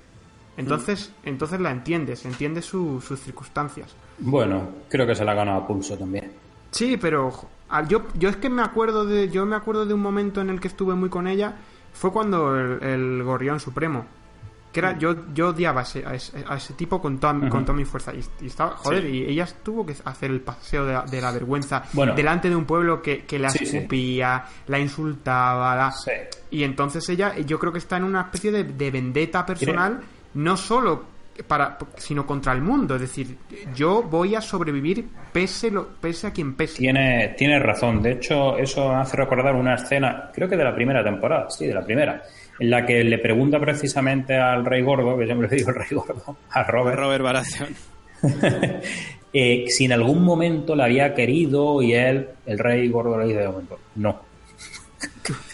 Y se lo suelta, pero ¿os acordáis de esa? Bueno, sí, sí, de sí, hace sí. ya muchos años. Pero porque Robert estaba enamorado de Liana. Exactamente, exactamente. Pero el caso es que ella le pregunta así, oye, dime sinceramente si en algún momento. Y el, el rey le dice, pues no. Pues mira, no. te voy a ser sincero, vas a ver que no. Total, y, y lo que hablábamos el otro día también del tema de cuando estaba con, con Jaime, con Jamie en la, en la cama.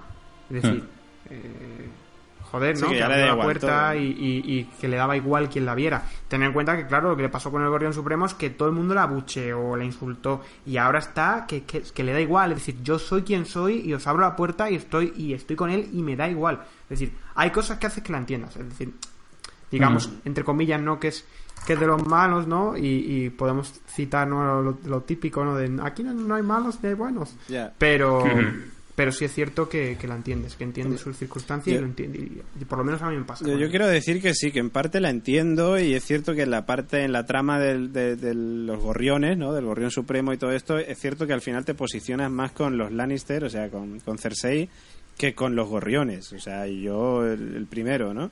Y es más, cuando, cuando destruye eh, todo el septo, el septón supremo, todo aquello, ¿no?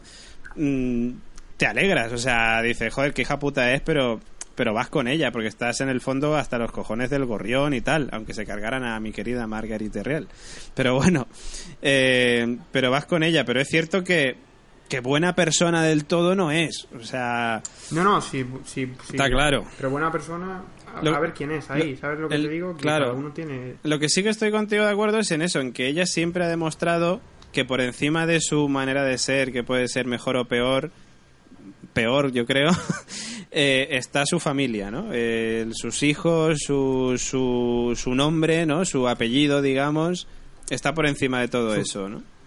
Su familia, ¿no? Mm, su familia. decir, eh, hemos, en la escena de, de Cersei eh, contra Tyrion, por decirlo de alguna manera, ¿no? Hmm. Eh, está la idea del mundo mejor, de esta mujer va a convertir esto en un mundo mejor, hay que estoy con ella, tal, y a la otra que le da igual el mundo. Es que el mundo, eh, para ella el mundo es esa gente que la bucheaba y, y- y le escupía cuando iba desnuda. Es decir, para ello es, ella es lo que representa el mundo. Y ella está eh, luchando por su familia. Es decir, por lo que lleva dentro, por su hijo, que es su familia. Sí. Me recuerda un poco, y a lo mejor os caéis de espaldas por el, por el, por, por la cita, pero me recuerda un poco a, a Madison en Fear Fear the Walking, Walking Dead, Dead, hostia. que es como todo, todo por la familia, ¿no? A ver, com- comparar las dos Sí, pues, sí, es, es- un poco de, de- que da miedo, ¿no? A lo mejor Es un insulto, es un insulto. Es un insulto, pero te recuerda un poco a eso, ¿no? Madison es, es un poco mi familia por encima de lo que sea. Madison es como la versión de Hacendado de Cersei. Sí, de hacendado o tal, pero, pero O de Auchan, ¿no? Digamos, ¿no? Pues eso. la- lo- el mismo objetivo, persiguen más o menos de alguna manera el, el mismo objetivo. Mm, mm. Y yo creo que de hecho, bueno, luego iremos a esa parte, ¿no? Pero que yo creo que de hecho es esa, ese apego a la familia, ese eso que decíamos, ¿no? Ese apego a que, a que por encima de todo está su familia es lo que eh, lo que hace que, que Tyrion consiga que ella mm, al final sí que eh, digamos que mantenga esa tregua, eh, entre comillas también hay que decirlo, pero que la mantenga. De hecho, el lenguaje corporal de ella cuando, cuando está hablando con Tyrion ante la exposición de los hechos es un poco de, tío, me das asco, no te quiero ver, pero si has montado todo este circo es porque sabes que vale la pena, porque nadie más, bueno, Jamie conoce mucho a Cersei, pero creo que, que Tyrion también la conoce mucho. Y con eso ha estado jugando hasta ahora. Entonces, también ella, yo creo que pone, aunque luego es un sí, que un rifirrafe de que sí que no, pero pone de su parte en plan de, tío, te reventaría, pero dime lo que me tengas que decir. Y bueno, y lo demuestra no matándole y luego con la parte del niño que, en fin, luego la comentamos. era- No, no me adelanto, no me adelanto. Eh, bueno, la cosa es que después de, de, esta, de este diálogo que comentaba antes eh, Gemma diciendo el tema de Euron, que estaba ahí eh, provocando a Theon, provocando a Tyrion, que está muy bien, por cierto, Cersei diciéndole, oye, cállate o pírate. Eh, pues aparece el, John Nieve, empieza a contarle la, la movida ¿no? que hay con los caminantes y viene el perro con, con esa, esa caja gigante donde está dentro el, el caminante que han traído. Eh, y bueno, pues que, que un momento de tensión, ¿no? Cuando ves que se acerca demasiado a, a Cersei, pero está atado con una cadena y, y bueno, pues después eh, el perro le mutila, le corta una mano, eh, sigue moviéndose. eh, y John después hace una demostración práctica, que esto está muy bien, porque nosotros nos preguntábamos, oye, entonces, ¿cómo, cómo está el tema de matar a los caminantes, a los ZZ Top y al Rey de la Noche o estas cosas, ¿no? Eh, con vidriagón, con acero valirio, con fuego, tal. Pues bueno, John ya por fin deja clara la- el asunto, que por lo menos con los caminantes, o sea, con, con los espectros que llaman en los libros, creo, eh, pues o lo- los zombies de segunda, como decimos nosotros, los caminantes de segunda, que el fuego y el vidriagón es lo que les mata. Yo tengo que decir que aquí pensé, esto, o sea, me parece muy bien la clase práctica de química, química para dummies, pero me pareció como muy innecesaria la escena. O sea, creo que se recrearon mucho. Vale, que Cersei no los conocía, que está muy bien, pero recordemos que hacen viajes volando de un sitio a otro, corriendo, y que el espectador, nosotros, sí un poco sabemos cómo funcionan. No esta parte del vidriagón que me pareció muy ilustrativa, muy de, de química para dummies, pero el de lo corto primero, le corto la cabeza, no, luego le corto el cuerpo, luego la mano, luego la quemo, luego me pareció como de, tío, o sea, de corre ya y enséñame más cosas. Sí, pero yo creo que por otro lado, es cierto lo que dices tú, pero por otro lado también es una manera de decir, mira, a estos les puedes partir por la mitad que siguen. Lo único Claro, que yo, yo creo que, yo creo que está un poquito en plan acordado, en plan, no te lo cargues de primeras, córtale cachillos para que la C6 se crea efectivamente que por mucho que los hagas no se mueren hasta que no los quemes. Hmm, O les piches con vidriagón. Efectivamente. Bueno, pues después de... Que por cierto, yo en esta parte, cuando veo a Kiburn acercarse y coger la mano, digo, ostras, igual este tío, con lo listo que es, igual se le ocurre alguna manera también de poder acabar con los caminantes. Y es cierto que no se dice nada, o por lo menos no es que él prácticamente no habla, pero a lo mejor en la siguiente temporada, vete a saber lo que pasa. A lo mejor a Kiburn se le ocurre alguna movida para poder acabar Puede ser. con ellos. Puede ser, porque ese, ese detalle de coger la mano y mirarla así puede ser, puede ser. Y encima ahora que en teoría van a trabajar juntos, en teoría, pues Claro, claro. O sea que bueno, a ver qué es lo que lo que pasa. Eh, por cierto, nos siguen llegando comentarios ahora mismo al podcast, eh, a Evox, que está la gente loquísima. Y eso que todavía no, no hemos sacado el podcast que estamos grabando ahora mismo. Eh, bueno, pues eso, John acaba diciéndole ¿no? que la única guerra que importa es la gran guerra y que ya está aquí. ¿no? Bueno, el momento Jamie preguntando por el tamaño del ejército, Daenerys que le dice que por lo menos 100.000 eh, zombies de estos 100.000 caminantes. Eh, ah, bueno, y Euron, el momento Euron, que dice, oye, pero estos saben nadar. Dice, no. Dice, ah, pues entonces me voy a la isla del hierro y que os folle. A mí me- encanta Euron, tío. Tiene un aire vikingo súper maravilloso. Y encima con eso de, pues me piro, toma por culo, aquí os quedáis. Me, me ganó, me ganó. Pues eso, pero aunque bueno, luego vemos que realmente no era así. En la parte más Bueno. adelante lo comentaremos. Más adelante lo comentaremos. Eso es lo que se, eso es lo que se crea Cersei. Yo no Bueno. me fiaría de Euron tampoco. Sí, es cierto, de euros no te puedes fiar. Eh, bueno, pues eso, Cersei dice que acepta la tregua con la condición de que Jon reine en el norte y no apoye a Daenerys en sus aspiraciones al trono. Eh, vamos, que se mantenga neutral. Y Jon le dice, pues bueno, que no puede, que es un hombre de palabra y que él no puede cumplir esa palabra, ese trato, porque ya ha jurado lealtad a la casa Targaryen y a, y a Daenerys. Y ahí la cara de Davos es un poema. Sí, es como, niño, la estás cagando. Bueno, la cara de Davos y la cara de todos, yo creo. O sea, los espectadores también dijimos, hostia, yo nieve, me cago en la puta, eres tan bueno, tío. Claro, pero el primer, el- al primero al que enfocan antes del espectador de tú haber procesado que es tonto, porque es tonto. Es muy bueno, es un tío de, de, de, de, de palabra, joder, de honor, de... O sea, a mí me gusta, pero es cierto que nosotros, ¿no? Lo- lo- los humanos normales... Pero David, ¿no sabes el caso- dicho esto de, de tan bueno eres tonto? Pues eso es lo que le eh, pasó a Ned, que lo dice luego, dice, joder, la gente dirá que a mi padre le pasó lo mismo y por eso le mataron. Pero él es fiel, yo qué sé, pues bueno, oye.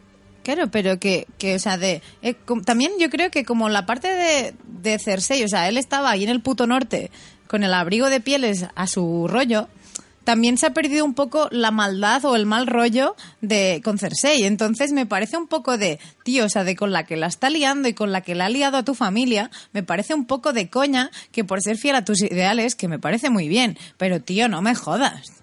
Ya, ya, sí, sí, sí, no sé, eso está clarísimo, eso está clarísimo. Tío John, por favor, miente, que es lo que le dice Tyrion. Dice, joder, podrías mentir por una vez en tu vida, querido. Pero bueno, en fin. Eh, nada, que Cersei dice que, que nada, que no hay trato y se piran. Total que, bueno, pasa lo que estábamos diciendo, todos se echan sobre John, diciendo, incluso Daenerys, ¿no? Que le dice, oye, que mi dragón ha muerto por nada, entonces me estás diciendo... Y bueno, pues John dice aquella frase de cuando mucha gente pronuncia falsas promesas, las palabras pierden su significado. Que sí, que es muy guay, que es muy de honor, que yo lo apoyo, Pero- que me parece genial. Pero eres tonto. Pero tío, un poco ahí de, de- un poco más de Tyrion tenías que haber sido ahí más que de más que de, de John, ¿no? Total que nada, pues eso, que no quiere mentir. Bri- Brienne, por cierto, y trata de convencer a Jamie diciéndole, oye, tío, habla con Cersei, eh, mm, por favor, porque en fin, que Jamie tiene un momento calzonazo diciéndole, ¿y yo, y qué quieres que le diga? Que es como calzonazos. De hecho, desde que ya la conversación que empezó con Bron, después de ahogarse en el mar súper profundo más del mundo mundial, ahí en esa charca, cuando habla con Bron es que ya lo dijimos, calzonazos. Y de la manera que se va, que es como de, mierda, que mi grupo de colegio se va, corre, espera, ya, ya hablaremos otro día, venga, adiós. Y que se va como de, mierda, mierda. Porque está ahí Cersei mirándole con cara de, ¿qué coño haces hablando que no está larguirucha, ¿sabes? Pero es como de, tío, que, eres el puto jefe del ejército de los Lannister. Sí, sí, sí. Es que, vamos, yo no sé... Bueno, sí, lo sé, es que es un calzonazo, básicamente. Pero bueno, luego tiene su momento, ¿eh? Luego más adelante. Bueno, pues eso, Tyrion decide ir a ver las olas, que bueno, todo el mundo se acojona. Dice Tyrion, tú sabrás lo que haces, querido.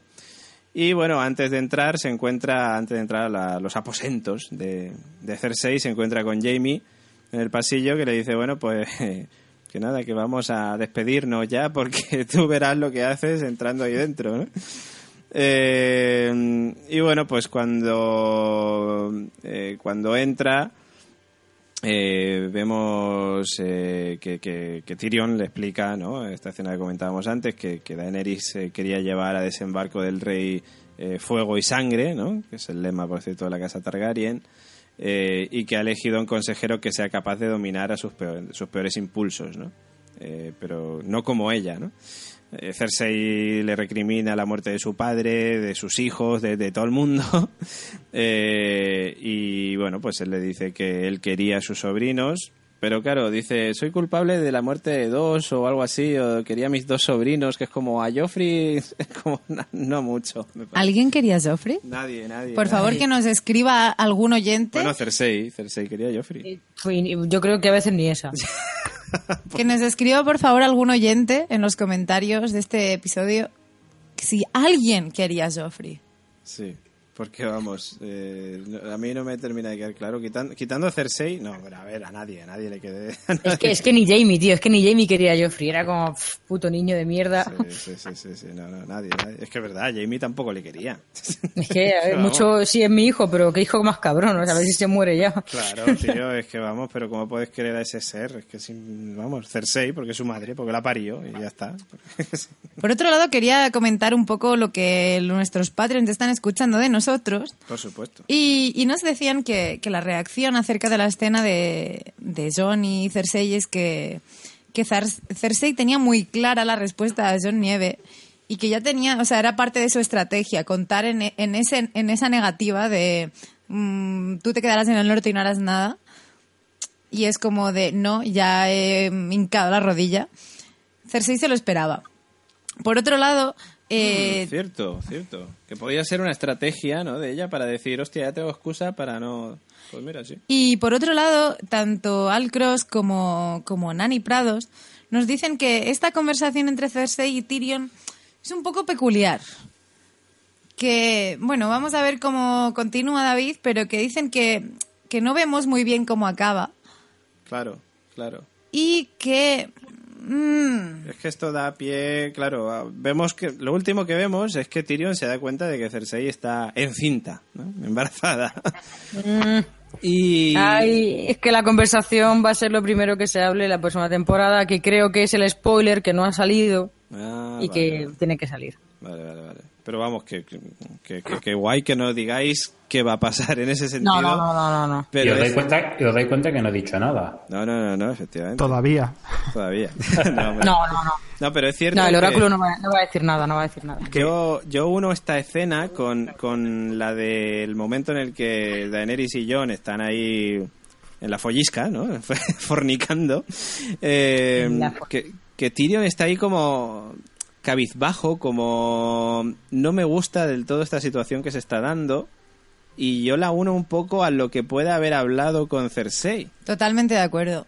Totalmente de acuerdo. Y yo estaba planteándome, digo, ¿y es posible a lo mejor que, que Tyrion haya acordado con Cersei que, eh, o sea, no sé, que el sucesor, digamos, de, de, de- de Poniente, digamos, de los Siete Reinos sea después de Daenerys el hijo de Cersei o algo así? O, no sé. No lo sé. Es que a mí me pareció, más que nada, es que fue un momento muy raro, ¿no? Porque justamente cuando estaba contando Bran todo el rollo de, ay, que es un Targaryen, ay, no sé qué. Y si Tyrion, por un casual, sospecha que Jon puede ser un Targaryen, porque Tyrion es muy observador y se ha fijado que Jon puede tocar a los dragones, que, o sea, se ha fijado en No, muchas no, cosas. Lo dudo, lo dudo. No lo sé, tío. Y si sospechara por un momento, Eh, y lo piensa, que- esto no. lo he visto en mi casa. No, no, no, no, no. Lo dudo. Sin embargo, lo que menciona David sí es muy interesante. Sí es muy interesante porque Tyrion ya mostró ese interés por saber, oye, que- ¿quién te va a suceder? Sí. Y, y eso cuadraría mucho lo que ha mencionado David, porque si no tiene un sucesor, dice, bueno, pues este va a ser su- el sucesor, se va a educar a lo mejor con Daniel, yo qué sé, pero le vende un poco así la moto. Sí, sí, sí. Y ahora dice, como Sí. tenga un niño, se, acaba, se acabó todo, ¿no? Claro, porque, bueno, no, no cuadraría mucho, porque Tyrion en principio asume que Daenerys, por lo que ella le ha dicho, no, No puede, puede tener. concebir. Claro. Tyrion, y aparte de esta base, yo creo que un poco la preocupación es que algo ha hablado con, con como Con está Cersei. con, con Cersei, como de que esta unión no ocurriera, que no, porque claro, yo entiendo si, si Cersei no sabe, si no sabe, y lo digo así, si Cersei no sospecha nada del pasado Targaryen, o sea, del origen Targaryen de Jon, ella piensa, un Stark y un Targaryen se casan y me joden el chiringuito, por, aunque sean los dos Targaryen o no.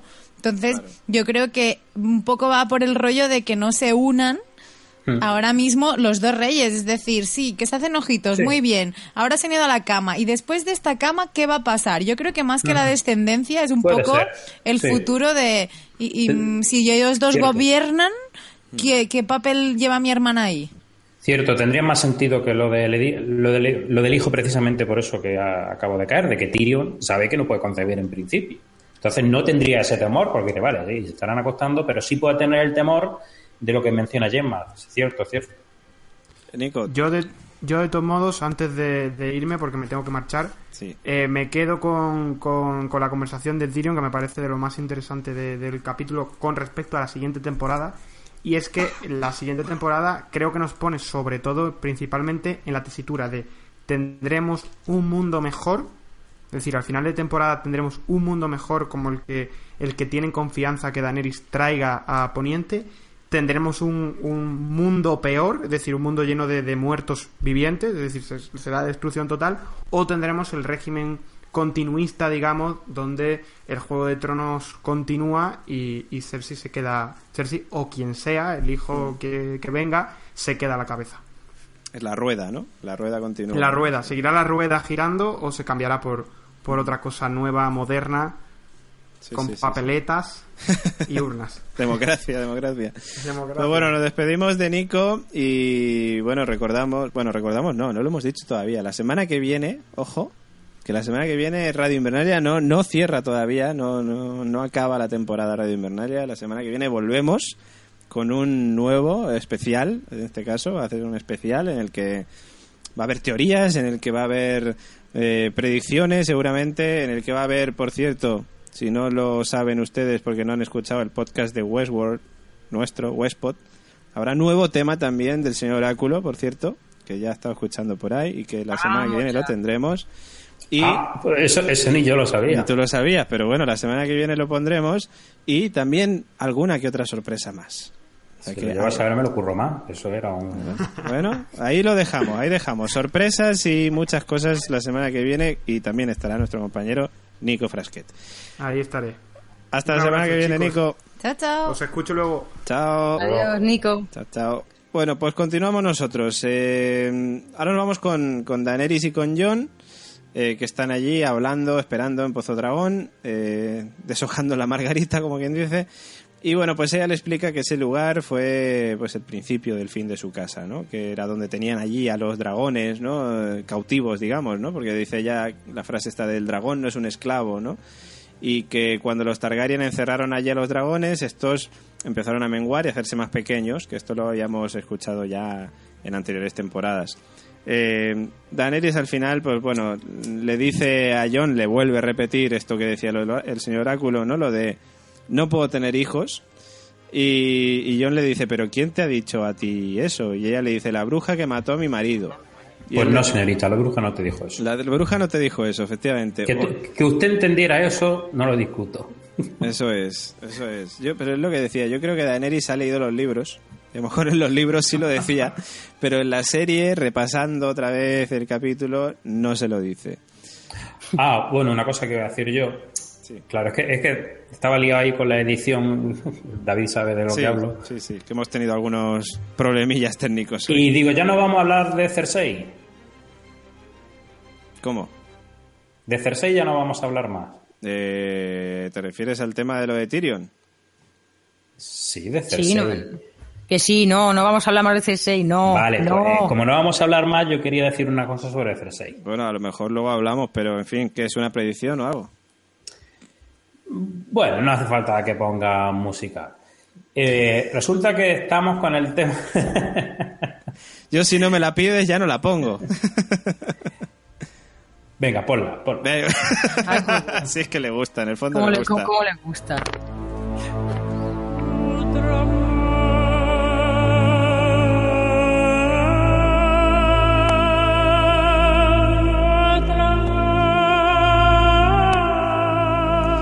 Tenemos predicción del señor Oráculo. Estamos desde varias temporadas pensando, ¿quién va a matar a Cersei? Supuesto que la mate alguien. Sí. Porque a, a lo, a lo mejor al final termina Juego de Tronos y Cersei sigue tan viva y Y coleando. tan, y tan lustrosa como casi siempre. vale. ¿Te acuer- acuérdate que planteamos, empezamos a hablar del baloncar. Sí. Yo tenía ya tan asumido lo del baloncar cuando. Que esto es de temporada, yo no acuerdo ni de qué temporada es. De las 5, si no me equivoco.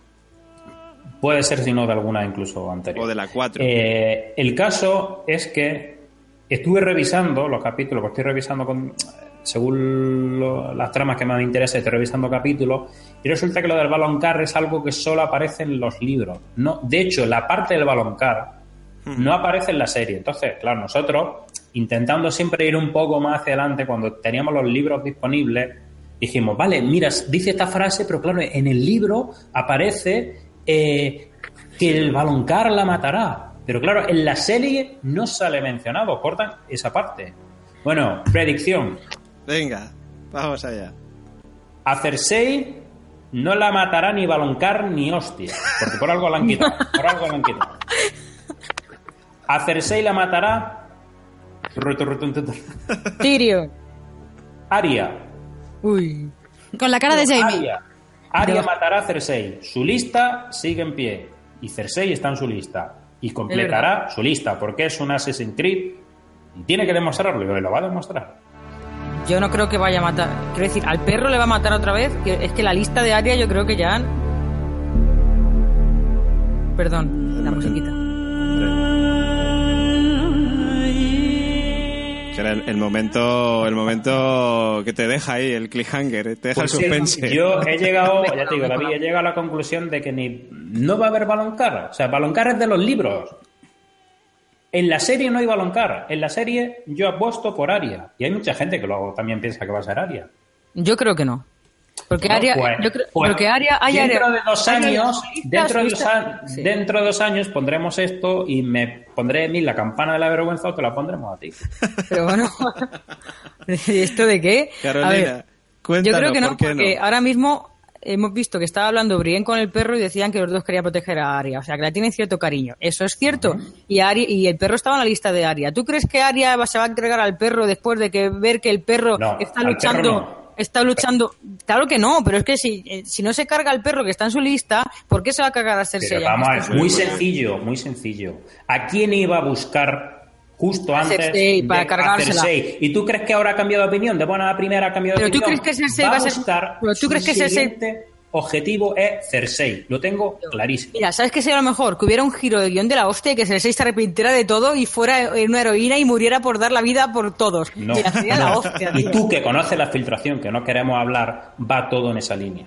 Yo, Bueno. yo, de hecho, que no conozco las filtraciones y no tengo, y hablando así de mal, no tengo ni puta idea, eh, en medio de la predicción del oráculo me he arriesgado a hacer un apunte. Y es que va a matar. O sea, recordemos que Jamie está yendo hacia el norte. Al norte tenemos Sí. a Arya. Sí, Por lo que sea, Jamie va a morir. Me Sí. sabría muy mal, pero así va a ser. Sí. Y Arya va a coger la cara de Jamie y va a matar a Cersei con la cara de Jamie. Ahí lo dejo. bien. Vale, Estaría, si lo, es- si lo de la me- cara, lo de la cara Oye, me parece guay, pero tío, me imagínate- gustaría, me gustaría, pero yo lo veo un poco retorcido de que se encuentre a Jamie por ahí. ¡Oh! La cara de Jamie, voy a cogerla. Pues yo No, Jamie, cariño, de medías un metro noventa y ahora mides uno cincuenta. ¿Qué te ha pasado? Bueno, no, no, pasa pero nada. también, también coge la altura. O sea, esa Pero magia es que a, tiene a mí los- eso, a mí eso me parece una, un una puta locura, porque aquí solamente dice lo de las caras, se ve que le quita la de las caras a la gente, pero lo de la altura, a Sí, mí sí, eso me raya. Carolina, lo, di- Sí, pero lo dijo sí. claramente el otro día hablando con Sansa que le dice, tía, pero ¿qué, qué, qué narices es esto? Dice, no, dice, cuando me pongo una cara de estas, adopto su, su cara, su personalidad, su voz y su altura, o sea, su cuerpo. Entonces, Vale, que sí, que, que Juego de Tronos, que existe la magia, pero me, Magia. me raya, me raya. Pues yo Bueno. digo que el que la va a matar es Jamie Lannister. Vale, pues manteniendo. Ahí queda, ahí queda, luego ya veremos, los, haremos los paseos de la vergüenza correspondientes. Yo apuesto por Aria. Hostia, a lo mejor damos el paseo de la vergüenza a todos, porque no muere o porque la mata otro. Podría, porque- podría ocurrir, ¿eh? Podría ocurrir. Ya he puesto que se hace buena al último momento y se, y se sacrifica por algo, por algo o por alguien. Yo- se sacrifica, yo- ella, ella se sacrifica, yo voto por eso. Yo he llegado a pensarlo, he llegado a pensar en algún momento, porque esta mujer tiene, tiene esas cosas de que, hombre, es que con lo que decía Nico, dice, unas veces que la entiendo, pero otras que tiene, te muestra la otra cara y dice, me cago en la leche que tía más mala, Sí. tiene sus cosas. Pero bueno, Yo sigo yo voy a dejar, voy a dejarla ir, entre otras cosas por eso, porque Aria era su objetivo, se desvió momentáneamente de su objetivo, pero volverá a su objetivo. Pues yo sigo manteniendo que la va a matar Jamie desde hace ya varios programas y lo sigo manteniendo. Y además mi teoría es que Euron la va a traicionar. Jamie va a ir a. va a volver otra vez a desembarco del rey para tratar de rescatarla. Y. Cersei, no sé, algo va a hacer que Jamie la tenga que matar. No sé. Tengo que decir que nuestros queridos Patreons apoyan la moción y Al Cross decía, Jamie muere y Arya coge su cara, también casualmente. Nani decía, Jamie ya ha visto que su hermana se ha convertido en un verdadero monstruo capaz de matarle incluso a él. Carolina, Más motivos para que la mate. no digas que te raya la magia de Juego de Tronos cuando eres una forofa de Harry Potter. Vale, lo siento. vale, vale, ahí me ha dado. Vale, venga, está bien. No me raya la magia. Pero el tío es sin de- varita y sin ir al colegio. Lo de la cara, lo de la cara de Jamie estaría chulo. O sea, no sé si van a hacer fanservice de este, como dicen, pero estaría, estaría bien. Bueno, pues a ver quién hace el paseo de la vergüenza o si lo hacemos todos. pues bueno, pues eso, que mm, ¿dónde estaba yo? Eh, lo de la bruja, ¿no? Que estábamos hablando del tema de la bruja, ya lo hablamos. Eh, y vemos, bueno, pues que Tyrion regresa con Cersei y con sus consejeros y Cersei le dice que no replegará sus huestes a la capital, sino que marchará al norte para combatir con ellos, que la oscuridad llega para todos y lucharán juntos y que así, cuando todo acabe, quizás recuerden que se unió a la causa sin pedir garantías. Que esto es como... eh, bueno, luego vemos que no, que no lo va a cumplir, o que no- pero, pero en el momento es como, ¿qué le has dicho Tyrion? A ver, algo le ha dicho igualmente a Tyrion, es que claro, el, el tema de Tyrion va a volver a salir a la palestra. Algo le ha dicho Tyrion a Cersei para que ella mm, mantenga la tregua. Algo ha tenido que ser.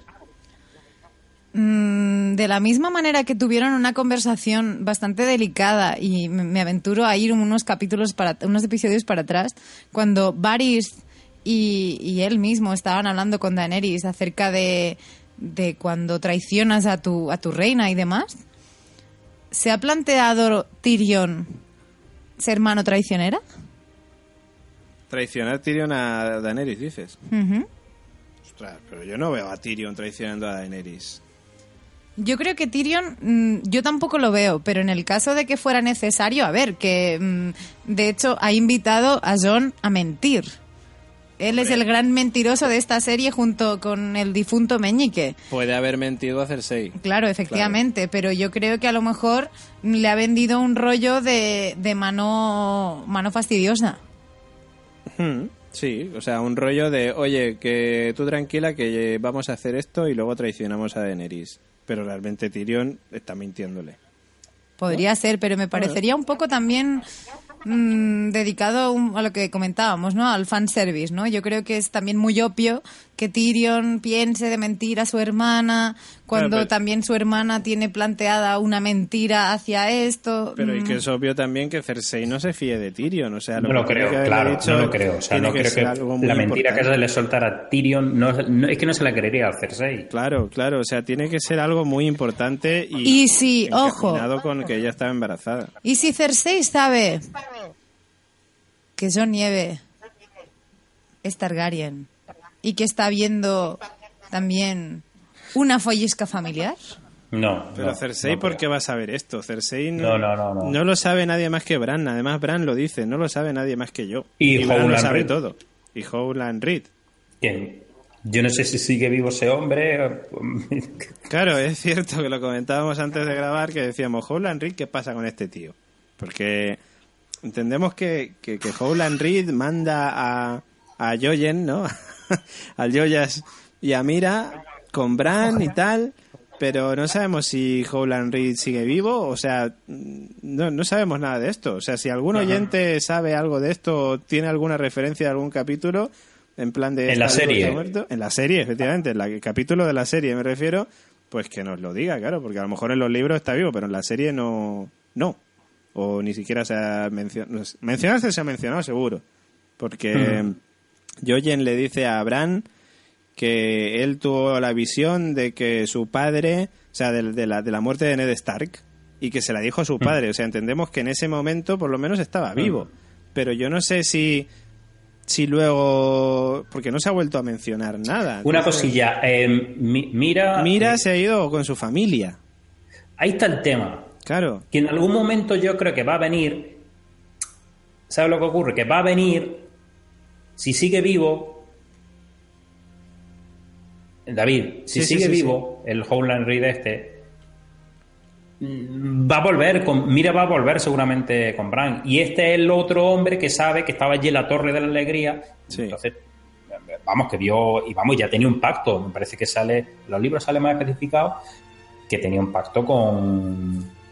Con, Con el, Ned. Con Ned Stark.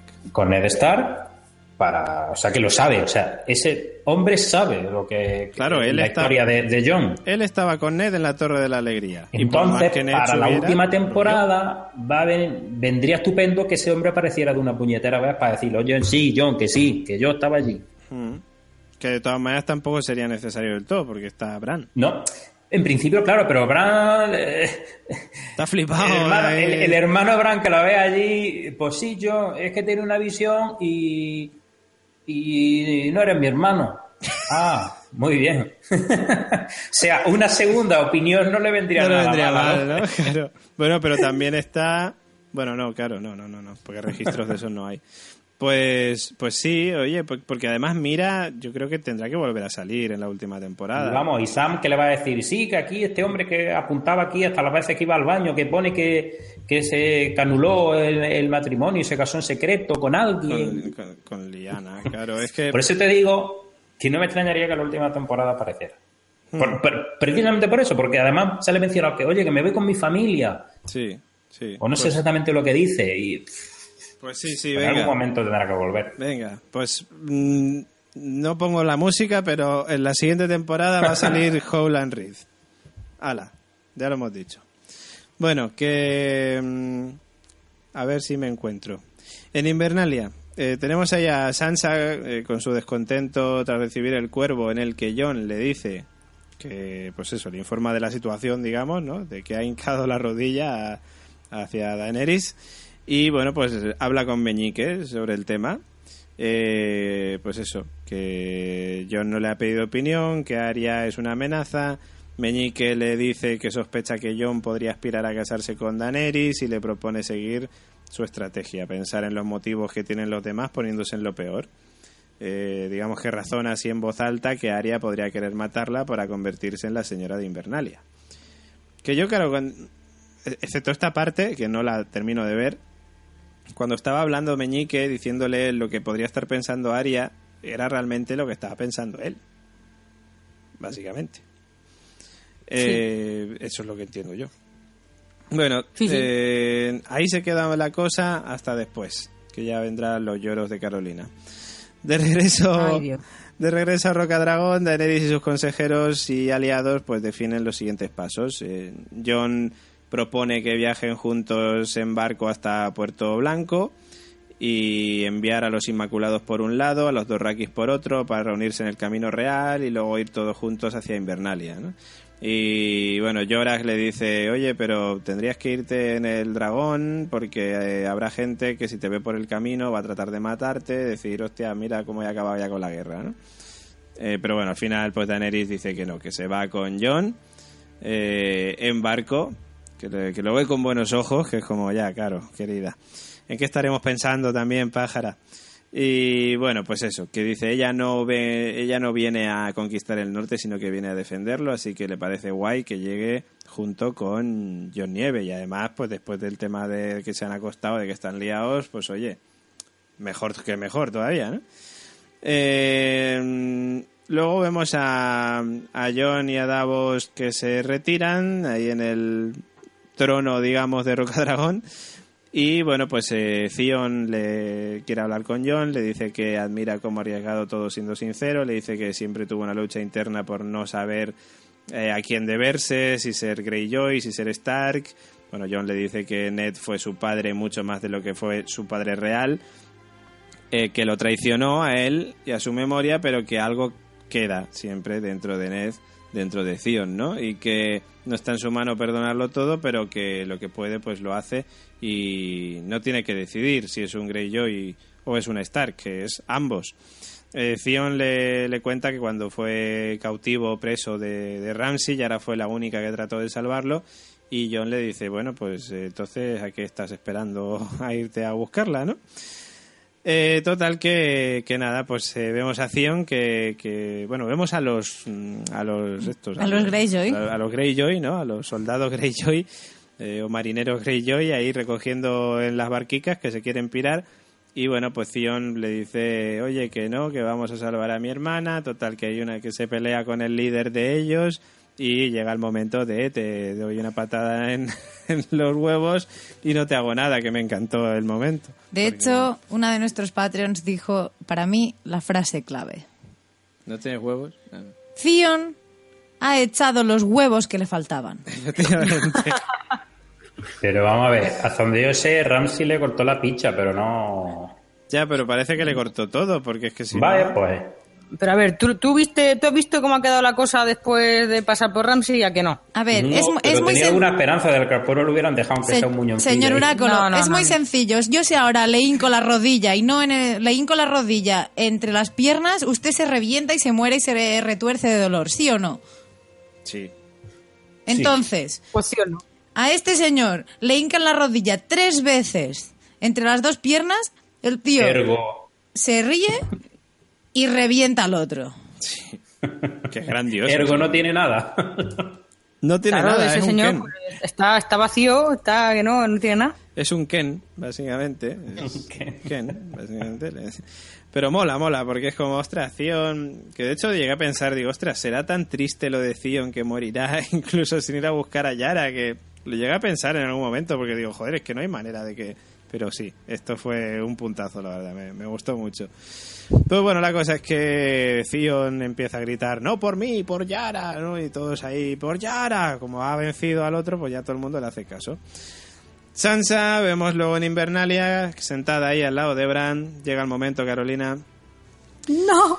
Convoca a Arya, a Arya al salón principal eh, para regocijo de Meñique, ¿no? Que estaba pensando, por fin me voy a quitar a Arya de en medio. Sí, tío. Sansa, Sansa le dice que lo que va a hacer eh, tiene que ver con restaurar el honor de su familia, eh, que ha cometido traición, eh, tal, no sé qué, y cuando va a decir todo el mundo, bueno, todo el mundo, no sé quién, porque yo no me lo esperaba, yo pensaba que iba a decir lo que ha dicho, pero bueno, cuando todo el mundo pensaba que iba a decir Aria, dice Peter Baileys.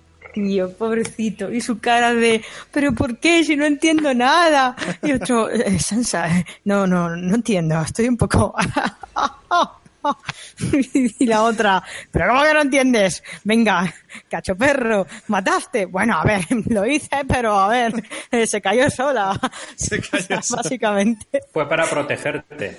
Fue para Sí, protegerte, yo no quería. La tira, ti- ¿Tiraste a mi tía por el agujero este? Bueno, eh, sí, para protegerte. Hiciste no sé qué. Bueno, eh, hiciste tal.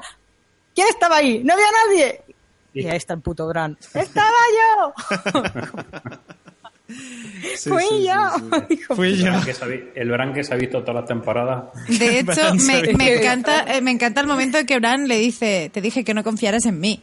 Claro, que porque dice, Sí, le sí, cogiste sí, sí. por el cuello a Ned, ¿no? Recordamos esa escena La primera temporada. la primera temporada Tal- que... tal que- cual.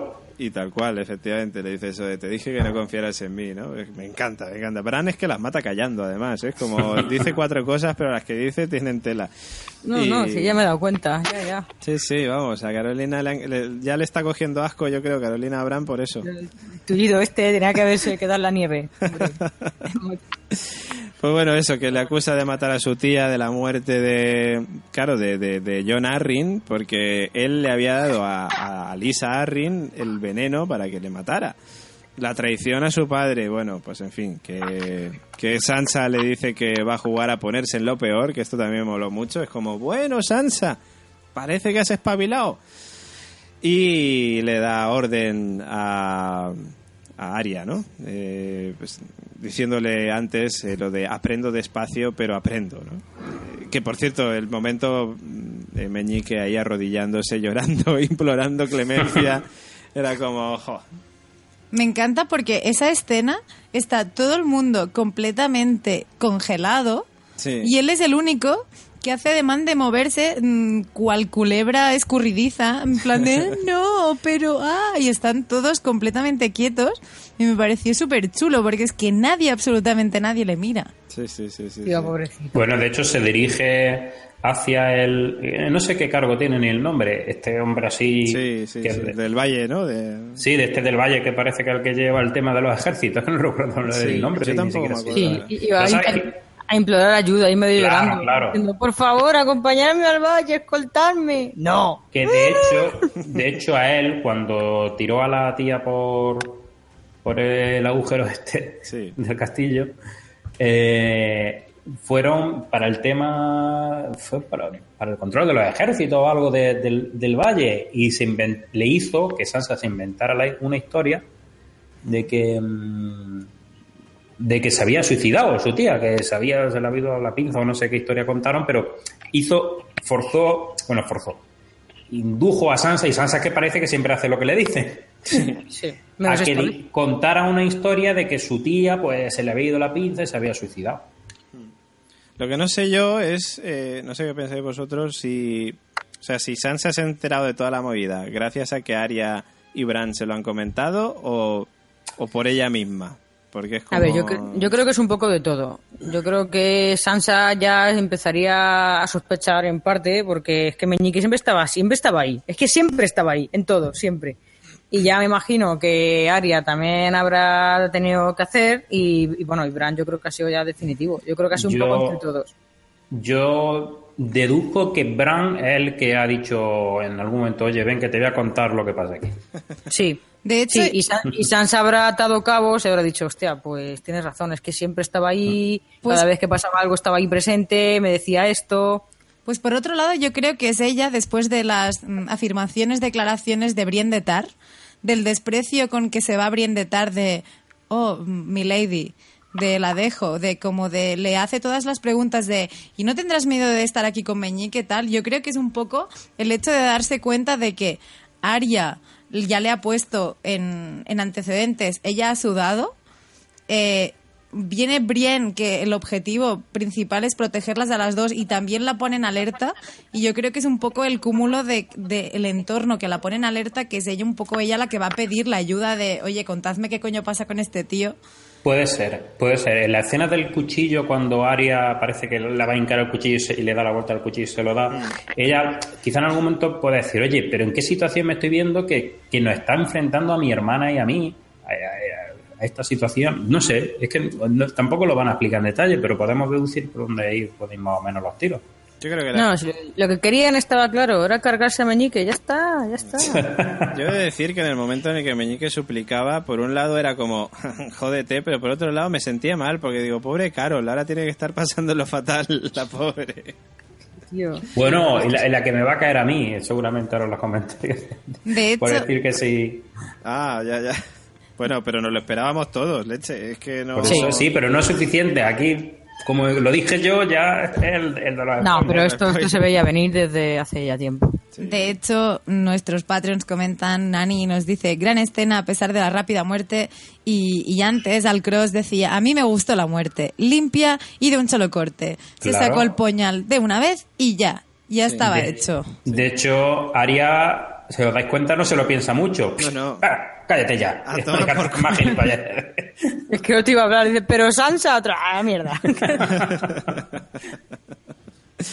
Pues bueno, pues nada, eh, descanse en paz Meñique y nada, pues a Carolina, pues si queréis podéis eh, haceros Patreon y podremos comprarle un- una corona de flores o algo así. me, me po- me podéis dar el pésame también si queréis, esas cosas. Efectivamente, le podéis dar el pésame a Carolina que se acaba de quedar viuda ahora mismo. Menos mal que luego de- queda poco para The Walking Dead para que tenga Es su verdad. querido Negan. Para que venga Negan, es verdad. Y bueno, y tienes a Euron también que, Que volverá. Que volverá. Y eso- soy una infiel de series, ¿has visto? Soy una infiel. Totalmente, totalmente. Voy saltando.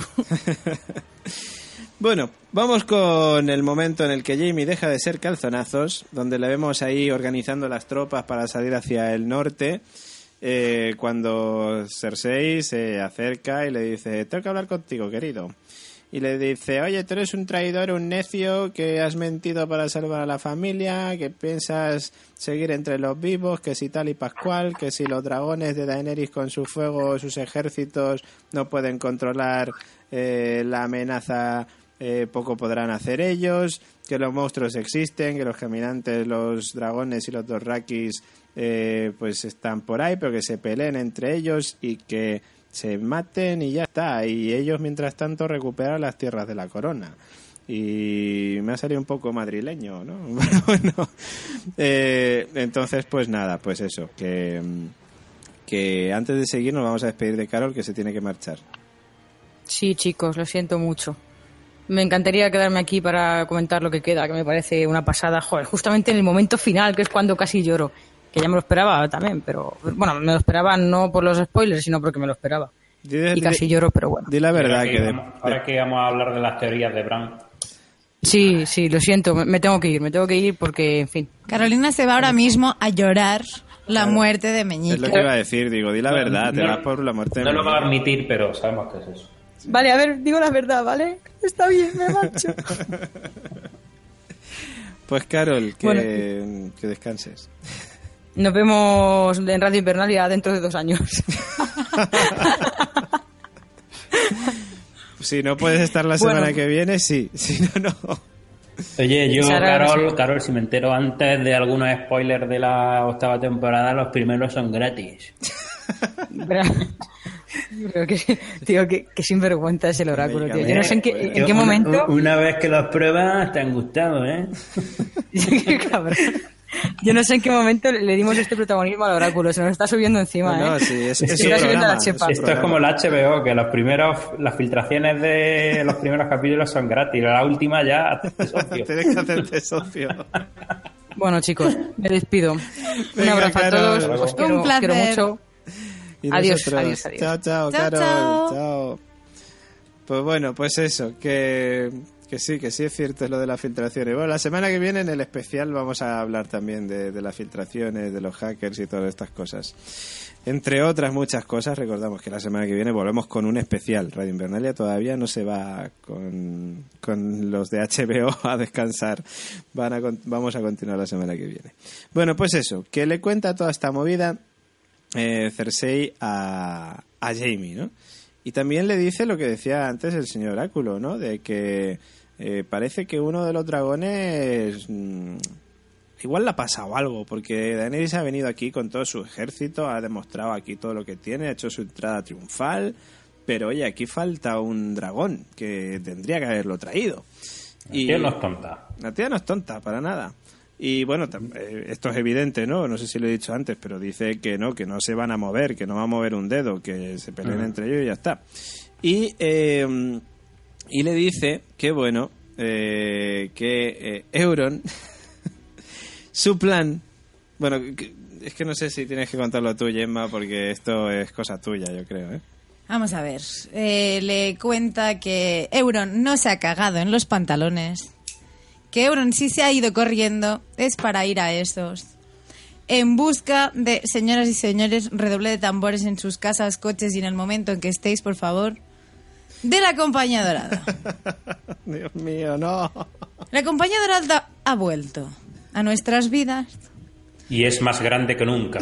Más grande que Y de repente, como comentábamos, antes de hoy, de este episodio, tenía 10.000 tíos. Según Yellow y Fuego Wiki.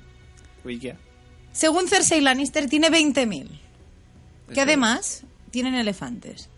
Pero los elefantes sí que salían, creo, en Hielo y Fuego Wikia. No sé si los contaban, a lo mejor 20. Claro, a mí me gustaría No saber si son claro. 10.000 tíos más 10.000 cosas extra que suman 20.000 o ya ha crecido porque, claro, recordemos que el oro que llevaba el carruaje, que era un grupo de gente dorada, van para financiar a la compañía dorada. Entonces, con este dinero Un, gru- un gru- un grupo, un grupo de gente dorada. ¿Gente dorada? Está liando, ¿Cómo ¿eh? que de gente dorada? ¿Dorada por qué? Al final, ¿Cómo al final lo va a liar otra vez. Gente dorada.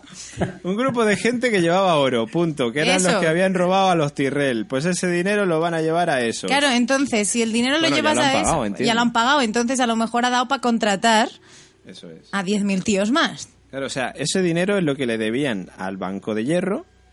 Y entiendo Algo que, sobraba, tío. que algo sobraría para poder contratar. o la han hecho un compañía. 2 por 1 O la han hecho un 2 por 1 no sé.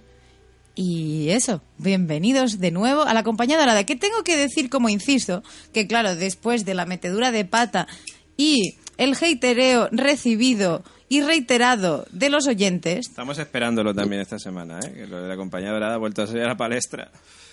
he, claro, he rebuscado la, la información y claro, se han multiplicado los tíos y leyendo así entre líneas, que era algo que yo desconocía y ahora, ojo, atención, momento, recordemos este momento porque se me van a tirar a los dragones.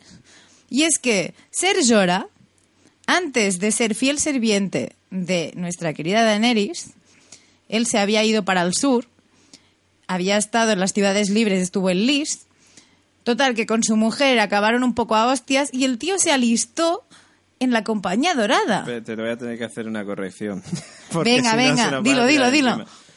Él estaba casado, tengo entendido, con una mujer. Y esta mujer era muy de que le gustaba ir a restaurantes caros y estas cosas. Entonces Como a yo- todas. Claro, y le gustaba que le regalaran diamantes y cosas así. Entonces Llora dijo, hostia, es que no tengo suficiente pasta para estas cosas. Y entonces se puso a vender esclavos. Eh, y como el esclavismo en Poniente está prohibido, le, eh, Ned Stark le condenó a muerte, porque recordamos que Llora es un mormon eh, de- del norte, vamos Del oso. de la isla del oso. Entonces Ned Stark manda a que le ejecuten y él lo que hace es huir a las ciudades libres y en una de esas movidas suyas pues está durante un tiempo siendo un soldado de la compañía dorada. Entonces ahora tengo que pensar que son 1999, ay, o sea, 19.999. No lo sé porque a lo mejor a Llora ya no lo cuentan porque ha pasado tiempo de eso. Claro, pues antes en lugar de ser 10.000, debían ser 9.999 más llora. Más Llora, claro. Pues bueno, pues eso, que eh, pues nada, pues que entendemos que esta semana habrá muchos comentarios de gente ¡A los dragones! Eh, quejándose de eh, Benioff y Weiss, ¿no? de los guionistas de la serie, y de Martin, que recordamos que también está ahí ayudando en, en sus cosas. Eh, esperamos que, que- que haya muchas quejas hacia ellos esta semana, porque bueno, Cersei Lannister, o sea, la serie ha dicho que son 20.000, no 10.000. Bueno, ahora ya solo falta que alguien revise un libro y vea que son 20.000 y diga, ¿qué? Que en el libro también son 20.000. Ah, Pues agradeceríamos sumamente la aportación manera- de contenido corregido. Yo, yo creo que eso es irrelevante. 10.000, 20.000, ¿qué más da? Si lo mismo se ha tirado un farol y dicho, "Bah, 20.000. Señor Oráculo, con la compañía dorada no se puede ir así de No. un poco más, un poco menos. Hay que ser precisos. De verdad, si tiene 10.999 o 19.999, los tiene. No, no, no, no nos podemos andar aquí con especulaciones de soldado más, soldado arriba, soldado abajo. Esto funciona así. Bueno, pues eso, que esto es lo que dice la serie. Eh, y nada, pues eso, que dice que va a traer la flota de la compañía dorada, que si no acata sus órdenes lo tomará como traición. Él le dice que será fiel a su palabra, y pero que se va a ir, que él ha, cumplido su palabra, que o sea, que tiene que cumplir su palabra. Él ha jurado que va a ir a ayudar a, a, bueno, a- al ejército de Daenerys y de Jon para salvarnos de los caminantes, y es lo que va a hacer. Y ella tiene ese momento de, de mosqueo. Él le dice que vas a ordenarle a la montaña que me mate. Y ella mm, hace así como que le da la orden, pero como de mentira, a la montaña. Y él saca así como que se, la montaña parece que desenvaina un poco, ¿no? Pero no del todo. Y es como... Se escucha el ruidín de ¡fum! Sí, y Jamie dice que no te creo, que me piro. Y se pira, con dos cojones. O sea... Y de hecho a mí lo que me sorprendió es que la montaña le deja pasar, ¿sabes? Como de... Sí, no, porque Cersei no le dice nada, pues si la Cersei le hubiera dicho, oye, no lo dejes pasar, córtale la cabeza o córtale la otra mano, pues lo hubiera hecho. Pero un poco volvamos a lo que decía Nico anteriormente. Cersei, o sea, Cersei vendría a ser como el padrino, la familia. ¿No? Es un poco la de hago negocios los que me sean necesarios, pero al- mm, me da igual reventar 15 que 50, pero al final lo importante es la familia. Sí, y de hecho en este capítulo lo demuestra, no mata a Tyrion y no mata a Jamie tampoco. El padrino. Efectivamente.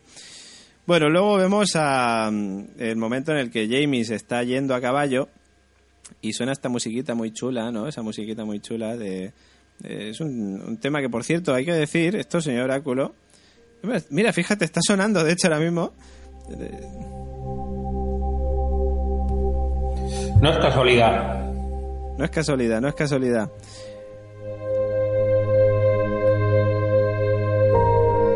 Pues es- es el, el tema se llama Winter is Here eh, y es de la banda sonora de la séptima temporada que por cierto hace tres días ya estaba disponible en Spotify y ya la tenemos por aquí ya sonando. Eh, que eso es lo que iba a decir la señora Oráculo, que ya Ramin Yawadi ya ha sacado ya su, su banda sonora. Ahí está. Ramin Javadi. Estamos. Pues eso, que vemos que el invierno ya ha llegado ya a todos lados, eh, ya incluso a Desembarco del Rey. Adorne no sé, ¿eh? Adorne no sé si allí... De hecho, me parece muy chulo que, como veníamos diciendo, o especialmente venía diciendo y apuntamos que el invierno había llegado, me parece muy chulo que Jamie monte en su caballo y empiecen a caer los primeros copos de nieve en Desembarco del Rey. Está muy bien, está muy bien. Y lo que decía al principio, yo creo que Bron, aunque no lo hayamos visto en la escena, porque vemos a Jamie yéndose solo, yo creo que Bron sí se pira también. De hecho, Bron se piró con Podrick al principio del episodio y tener- jamás volvieron a aparecer ni uno en el otro. O se fueron de putas o murieron. Pues igual, es igual. Bueno, a Podrick las putas le salen gratis, que ya lo vimos hace unas cuantas temporadas. Pues bueno, pues eso. Eh, volvemos a Invernalia, donde vemos el momento estelar, ¿no? Cuando Sam y Gilly llegan allí y Sam directamente se va a ver a Bran. Y le dice que está convencido de que John comandará la lucha contra los caminantes blancos y que viene a ayudarle. Bran le dice que solo él conoce la verdad y que tiene que decírsela. Que John es eh, que no es hijo de su padre, no es hijo de Ned, es hijo de Rigar y de Lyanna, que nació en Dorne, ¿no? Y que sería John Arena. Pero Sam le dice que no, que se casaron en secreto, que, que vamos, que lo ha leído en esto que ya comentábamos, en los libros de este señor que De hecho, dejadme decir un momento, y David, lo siento que te interrumpa, pero ese momento me pareció un poco indignante. Porque recordemos que Gilly, y lo estuvimos comentando en este programa, sabía leer dudosamente, y de Rigar, que es como debería de ser, como pronunció, era un poco dudoso. Entonces, mágicamente, Sam dijo, ajá, sigue copiando mierdas, sigue copiando escalones, y de repente es como de, pues claro, tío. Pero es que a lo mejor... Es eh, que, es que eso iba a decir yo. David, me escucho con retorno. Ah, no sé por qué no, yo, yo te escucho bien. O sea que no sé. Eh, iba a decir eso mismo, que precisamente yo pensaba que iba a ser Gilly, que era la que estaba prestando atención a eso, porque yo a Sang es que no estaba prestando atención ni siquiera. Claro. Pensaba que iban a estar juntos y que iba a ser ella quien se lo iba a recordar. Sí, sí, sí, yo, yo también lo pensaba, pero bueno, a ver, como está esa querida elipsis de vete tú a saber cuánto tiempo, pues a lo mejor en el camino han vuelto a releer el libro, yo qué sé, es No, que... pero, de todas maneras, la escena ha sido un poco, un poco rápida, ¿no? Oh, Sam, sí, ¿verdad? Nos conocemos. Sí. Te voy a contar una cosa de John. Sí, a mí también me, parec- me pareció muy rápida la escena, sí. Sí, sí, sí, sí. Bueno, pues eso, que le dice que, que, que se casaron en secreto, que ni la raptó ni la violó, que toda la rebelión de Robert se fundamenta en una mentira. Eh, entonces vemos ese momento en el que Bran va al momento, válgame la redundancia, en el que Rigar y Liana se casan. Por cierto, Liana, Gemma tiene un dato para los seriéfilos. Fue un dato de estos momentos de David al lado, mano en muslo, así, golpe, golpe, golpe, de mira, mira quién es. que no habíamos caído antes. Y es que justo antes de, haciendo tiempo para ver el capítulo en directo, estábamos viendo una serie que se llama The Fall, La caza. protagonizada por Gillian Anderson Y y, por el señor Grey, que no tengo el placer de conocerle. Pero bueno, el caso es que, El placer de conocer al señor Grey. obviamente... Jamie Dornan, sí. Sí. Y, y sin hacer mucho spoiler, porque es complicado, eh, en esta serie hay una chica adolescente que mm, tiene bastante y va cogiendo más importancia. No hacía ni cinco minutos que la habíamos visto y es como de recorcholis. Liana mm, Stark. esta- iba a decir Mormon. Mormon no, Digo. Liana Stark es la chavalina jovencica que sale en The Fall. Y efectivamente estuvimos buscando y ella es, y disculpad que busco el nombre porque no me querría equivocar, y se llama Aisling Franciosi. Pues eso. Actriz de origen italiano. Que en la serie también, por cierto, en The Fall, en la caza. Benedetto. Benedetto en ese caso. Pero que es la que interpreta a Kate. Lyanna Stark, en este caso. Bueno, pues eh, la cosa continúa. Eh, en paralelo estamos viendo a John entrando en la estancia de Daenerys, ahí, tiqui tiqui ti, eh, ahí temita, eh, Bran diciendo eh, durante esa presencia, ¿no? En la boda de Rigar y luego también vuelve a la Torre de la Alegría o no sé si, sí, yo creo que vuelve a la Torre de la Alegría o recuerda la Torre de cuando estuvo en la Torre de la Alegría y ve que Liana le dice a Ned que el nombre de Jon es Aegon Targaryen y que es el heredero al trono de hierro y que debe saberlo, se lo deben decir. Por si no, no, por si no te quedaba claro, vamos. Efectivamente, efectivamente. Y bueno, y también tenemos ese momento Tyrion que lo ve entrar y que, y que está como preocupado, está cabizbajo, está... Es que eso es lo que decíamos antes, o sea, yo... Yo pienso que él le ha prometido a Cersei que, que el hijo que está esperando va a ser el que reine en Poniente eh, después de, de Cersei. O sea, como que va, digamos, a meterlo en la línea sucesoria de alguna manera. Que se lo va a enchufar a la Targaryen. Que mira, ahora fíjate, junto la teoría tuya con la teoría mía. Yo pienso que lo que ha hecho Tyrion es decirle, como decías tú, va a hacer como que traiciona a Daenerys, pero no la traiciona, diciéndole que, eh, que va a traicionarla, ¿no? En plan, vamos a hacer una estratagema para traicionar a Daenerys. Vamos a conseguir que tu hijo sea esté en la línea sucesoria como el siguiente, porque ella no puede tener hijos, y lo que vamos a hacer va a ser matarla para que tu hijo pueda, bueno, cuando el hijo sea un poco más mayor, claro, porque un bebé no puede tal, pero vamos a matarla para que tu hijo sea el rey. Te lo podría llegar a comprar. Sí. Evidentemente todo, imagino que todo mentira, o sea, todo mentira en el sentido de que, vale, a lo mejor como mucho puede meterlo a la línea sucesor- sucesoria, pero que no la va a matar. Realmente, Eso no, eso no se lo creería a Cersei, si lo dijera Tyrion. Que, que la fuera a matar, bueno. O que le dijera, haz tú lo que quieras con ella, o algo así. O... Mm, Es que, no sé, no... realmente es cara de preocupación de la he liado y lo que va a pasar va a tener consecuencias. Porque más allá de, o sea, de, antes de llegar al momento, o sea, de, vale, lo que comentabas, mm, sabemos el nombre que John es Aegon Targaryen y justo después vemos a los dos entrando en la habitación, o sea, tía y sobrino. Más allá, un poco antes de este momento, el microsegundo este es como de, vale, Aegon Targaryen. Es el de esto del, del de esto. De- Esto del esto, ah, estupendamente explicado. me habéis entendido absolutamente todos, ¿no? No que es el heredero del trono de Ah, hierro. vale.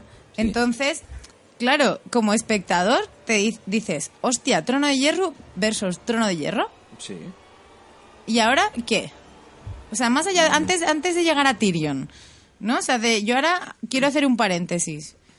Yo lo que digo es que a John le suda tres cojones, bueno, a John o a Aegon eh, le suda tres cojones el rey y que él va a dejar que Daenerys sea la reina y Daenerys le dirá, ay no, pero cariño, ahora eres tú el heredero. ¿Creéis dirá- que lo llegará a saber? Yo creo que Bran se lo va a decir. Bran de hecho lo ha dicho, ha dicho, debe, debe saberlo. Sí, claro, y de hecho se dirigen a Invernalia. Claro, claro, pero también, claro, este momento, de aquí hasta el final del episodio, yo me planteo muchas cosas, porque claro, ellos están camino de, depende de las elipsis y del tiempo que pase, pero ellos están camino a y los caminantes también están camino a. Ah, vale, te refieres a si, llega- si tendrán momento, ¿no? Para Claro, quiero decir, yo no sé hasta qué punto eh, este encuentro que quieren propiciar Sam y Bran llegará a producirse, porque como que todo se verá mucho más precipitado por la llegada supuesta Sí. de, de los caminantes. Supuesta no, Clara, parece. Claro, pero mm, hasta este punto, claro, también otra duda que me surge, y esto ya lo hablo con el señor Oráculo que tiene contactos con R.R. Martin, si, si vosotros pensáis que, claro, estamos de camino A, camino A, pero ¿creéis que la octava temporada empezará en el punto donde lo han dejado? ¿O habrá una elipsis de la polla y veremos un campo de hielo hasta Dorne? No, empezarán donde lo han dejado, creo yo. Pues yo ni la una ni la otra. Yo creo que va a haber un campo de hielo hasta Dorne, pero que los caminantes aún no habrán llegado a Invernalia. Hombre, por lo pronto sí, por lo pronto ya estaba en el sur nevando. por eso, o sea que yo, yo voto por eso. Dorne va a nevar, que no lo van a enseñar, evidentemente, pero vamos, que va a ser como todo está nevado, hace mucho frío, es invierno. Pero los caminantes no han llegado todavía. Y van No a habrán, llegar- no habrán llegado ni a Invernalia, ¿no? Según vosotros. Yo creo que no. Yo creo que no. Que Yo creo que van a llegar a la par caminantes y son nieve. Pero es que van andando los caminantes, que es como, tío, corren cuando quieren. Ahora van andando otra vez. Bueno, ahora es como cuando el despegue del avión. O sea, hasta ahora estábamos diciendo que buscaban pista. Tú cuando viajas en avión, te sientas en el avión y haces un recorrido de este, como el recorrido agónico antes del despegue, que te van enseñando como de pistita aquí, ahora un ceda, ahora a la derecha, ahora otra vez un ceda, ahora cola de aviones, el de adelante despega, tú te esperas, otro ceda y de repente es como y despegas. Entonces yo creo que están en el momento del ceda. Que no van a llegar. Básicamente, que van a llegar antes John y Daenerys, te digo yo. ¿Tú crees que van a llegar antes ellos? Yo creo que sí que van a llegar antes ellos. ¿Que va a llegar ante- antes quién? John y Daenerys van a llegar antes que los caminantes a Invernalia. Yo diría que sí. Yo también lo creo. Pues yo creo que van a llegar a la par. Yo creo que van a llegar ellos antes, que Bran le va a decir a John lo que le tiene que decir y que tampoco van a tener mucho tiempo para discutir porque luego van a llegar los caminantes. Bueno, David, ¿cuándo empezamos con ese choque de teorías de sobre Bran? Pues, eh, pues mira, si quieres comentamos ya lo poco que nos queda y lo dejamos ahora y hacemos Ujú. esa. Luego tenemos a Sansa y a Arya que están allí, eh, pues allá hablando en la muralla de Invernalia. Que Arya le dice que, bueno, pues eso, que Sansa, que eres la señora de Invernalia, que. Perdón, Sansa le dice, soy la señora de Invernalia, ¿eso te molesta, Arya? Y Arya le dice, que no, hombre, podría haber sido, pero, o sea, nunca podría haber sido ella una dama igual que ella, ¿no? Y nunca podría haber sobrevivido a lo que ya pasó. Sansa le contesta que sí, que es la persona más fuerte eh, que conoce, eh, pero que no se lo crea mucho, que sigue siendo rara y molesta, ¿no? Y eso, que tienen que protegerse, dicen que tienen que protegerse la una de la otra.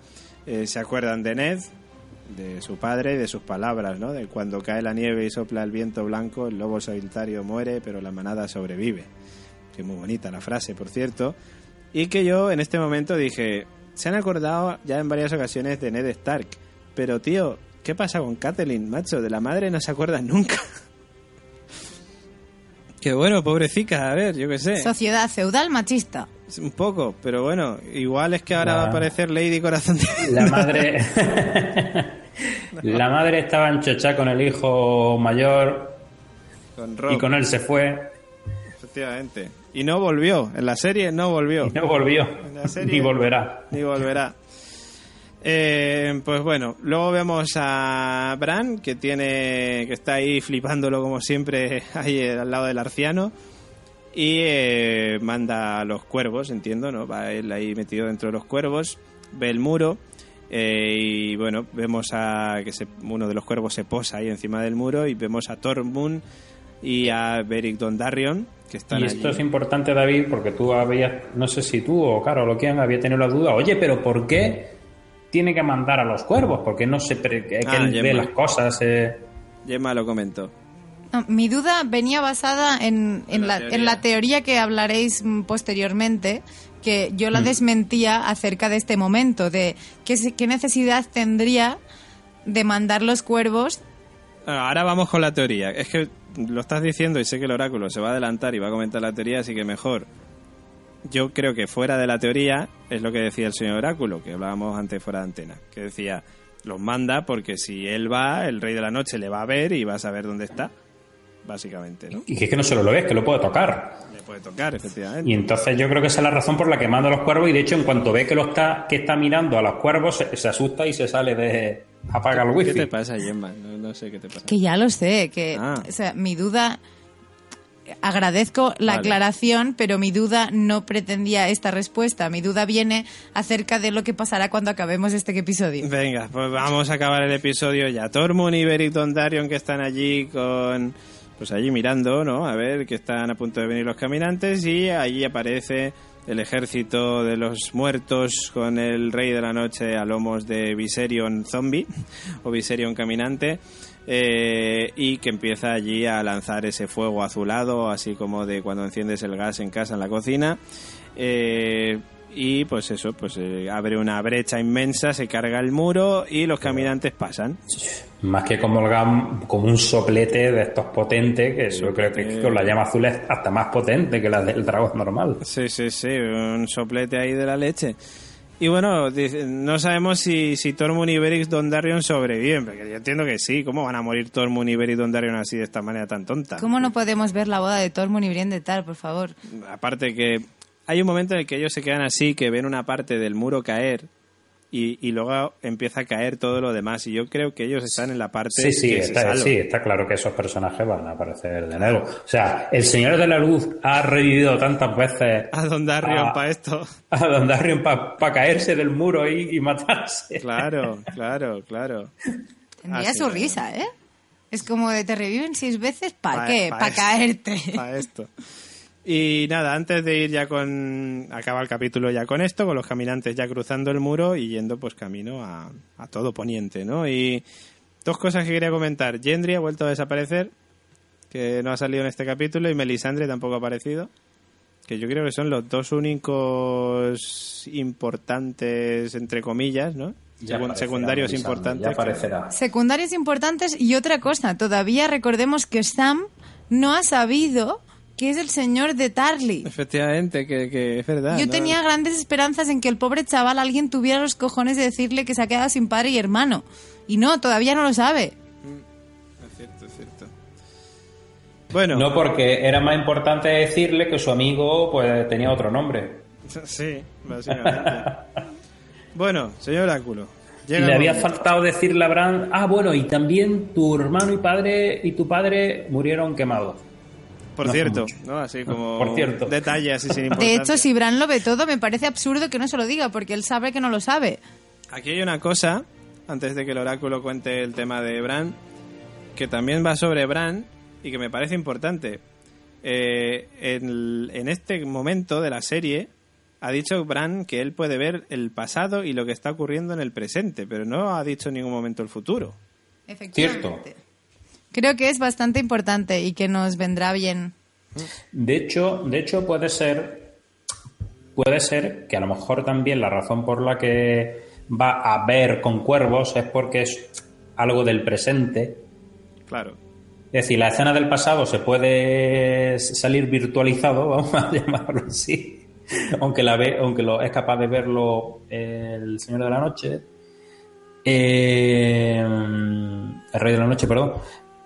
Pero cuando es una escena del presente, mm, no recuerdo, es decir, cambiar, eh, presentarse de esa forma en situaciones del presente, no. Quizás por eso tiene que utilizar los, los cuervos. Pero yo, yo creo, o sea, él en el momento en el que, por ejemplo, le dice a Aria, estaba, te vi en la encrucijada y pensaba que ibas a ir a desembarco del rey. No entiendo si es que él mandó cuervos. Claro, ahí ya te entra la, la duda. También puede ser que fuera algo que ha ocurrido y quiera visualizarla a ella. Vete tú a saber, quizás tiene esas dos, moras, esas, esas dos formas de, de movimiento, la utiliza según le convenga. Claro, además puede ver el pasado, con lo cual el pasado puede ser hace un minuto también. Claro, claro, exactamente, el pasado puede ser hace un momento. No tiene por qué ser todo aquí de hace 3.500 años. Bueno, señor Oráculo, cuéntanos. La teoría de Bran. Que venga, todo el mundo está hablando de la teoría de Bran. Claro que no es teoría mía, es simplemente No, no. que yo he sugerido comentarla porque hay mucha gente hablando de esta teoría. Bueno, tenemos al Rey de la Noche. El Rey de la Noche ya es eh, el Targaryen, eh, leche, que no me sale ahora el nombre, eh, Rhaegar Targaryen, No. así de buena a primera, la teoría de que Rhaegar Targaryen. Pero vamos a ver, que no, que no, ¿de, de dónde se saca la, la gente eso? Que, que no puede ser, que no. Rey de la Vamos, Noche el Rey de la Noche ya aparece en las cuevas pintado. Es decir, el Rey de la Noche lleva ahí, Miles de años. o sea, además con sus cuernecillos y todo, que, se- que le- me paré a, a mirarlo y todo para que eh, confirmar que ese era el Rey de la Noche con sus cuernecillos. Sí, sí, sí, sí, sí. Y con los otros con la barba y todo, en fin. Que no, que Rhaegar no puede ser. Eso es. Y luego ha salido la teoría, claro, porque el- están buscando que el Rey de la Noche pues, sea alguien Importante. conocido, que tenga algún tipo de relación, le están intentando dar la vuelta para que cuando se sepa quién es el Rey de la Noche, ¡ah, era este! ¡oh, tenía eh, esta relación con tal o, o cual! O sea, están buscando en plan, como digo, dije yo en su momento, como Darth Vader, yo soy tu padre, que no Sí. te lo esperara así, leche. Sí. Bueno, pues hay quien ha sugerido que el Rey de la Noche es Bran. Razones. Pues resulta que Bran lleva un, un estilo de vestimenta, hasta forma de andar, hay un GIF que he mandado yo por ahí, Sí. muy similar al Rey de la Noche. Que de hecho, han hecho montajes, pero montajes hechos que son falsos, es decir, Sí, poniendo el, fakes. meda- el medallón del Rey de la, no- de Noche a Bran. No, no, no, es un montaje. Es un montaje. Eso es. Eh, entonces, la argumentación que, que sigue, que puede tener cierto sentido, eh, sería la siguiente. Eh, Bran tiene esta capacidad de ir hacia atrás en el tiempo, de presentarse de esa manera holográfica invisible que al parecer solo puede verlo el Rey de la Noche. Sí. Pero también, al parecer, tiene ese poder de influencia que no quedó muy claro cuando ocurre esa escena en la Torre de la Alegría con su padre, con el joven Ned Stark, cuando está subiendo la escalera y lo llama y parece que se vuelve porque lo escucha. El cuervo de tres ojos le dice, ¿te ha podido escuchar? O ha podido ser el sonido del viento. O el- deja ahí como caer. Sí. Pero sí, efectivamente, vimos que tiene una influencia sobre el pasado, pero sobre el pasado, pero que ya ha ocurrido. Claro. decir, no hay nada en el presente que no sea consecuencia de algo que él hubiera hecho en el pasado. Es decir, no puede cambiar el pasado para hacer un futuro distinto del que ya hay. Eh, eso lo vemos con el capítulo de, de Odor, Sí. de Hold the Door, eh, el Arranca el portón. El portón, en el que ahí se ven eh, cómo utiliza sus dos capacidades, digamos, de volver al pasado, volver al pasado y de meterse en la mente de, en este caso, el joven Hodor o, Willis, que era su nombre original. Es.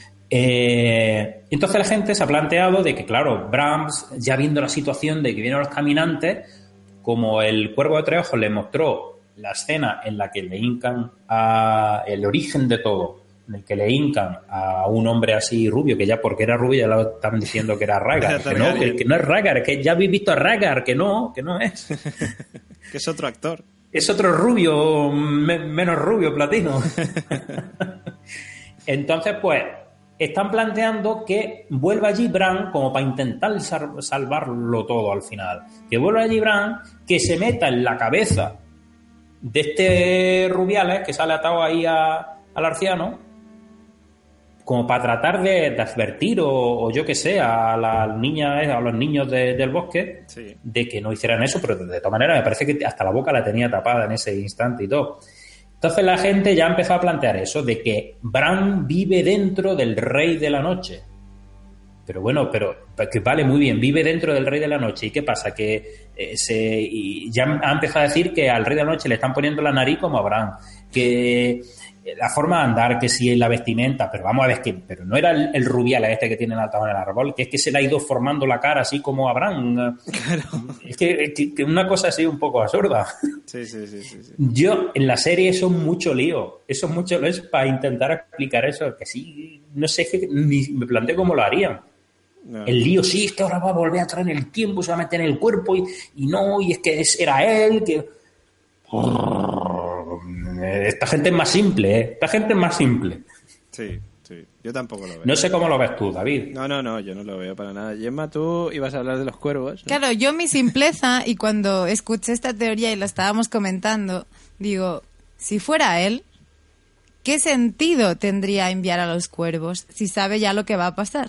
Claro, mira, ¿sabes ¿sabes lo que han dicho también? Que esto no lo comentamos, pero había mucha gente que decía que en, la- en el capítulo anterior, cuando separan el grupo este en la isla, esta que hay en medio del- del congelado, El, el islote de Perejil. Exactamente. Eh, era una emboscada del rey de la noche, que como es Bran, pero Bran ya, digamos, con unos entresijos malos, que voy a matarlo a todos.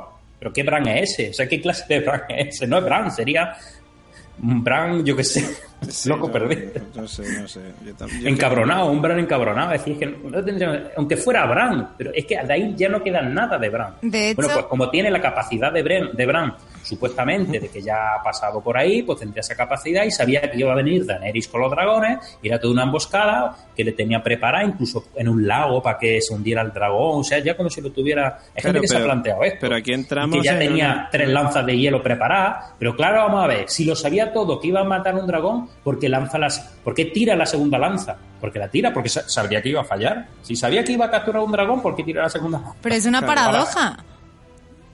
Perdón. David. No, no, no, dale, dale, es una paradoja porque... A ver, es una paradoja. Hemos visto, o sea, de- en esta serie, o sea, a lo mejor en otras series de viajes en el tiempo y de gente que va para adelante y para atrás, el tema de las convivencias. O sea, este, estamos, o sea, podría haber sido y me hubiera creído que fuera Bran si esto pasara en un futuro o en un pasado que hubiera renacido o hubiera tal, pero esto, esta gente está conviviendo en el tiempo presente.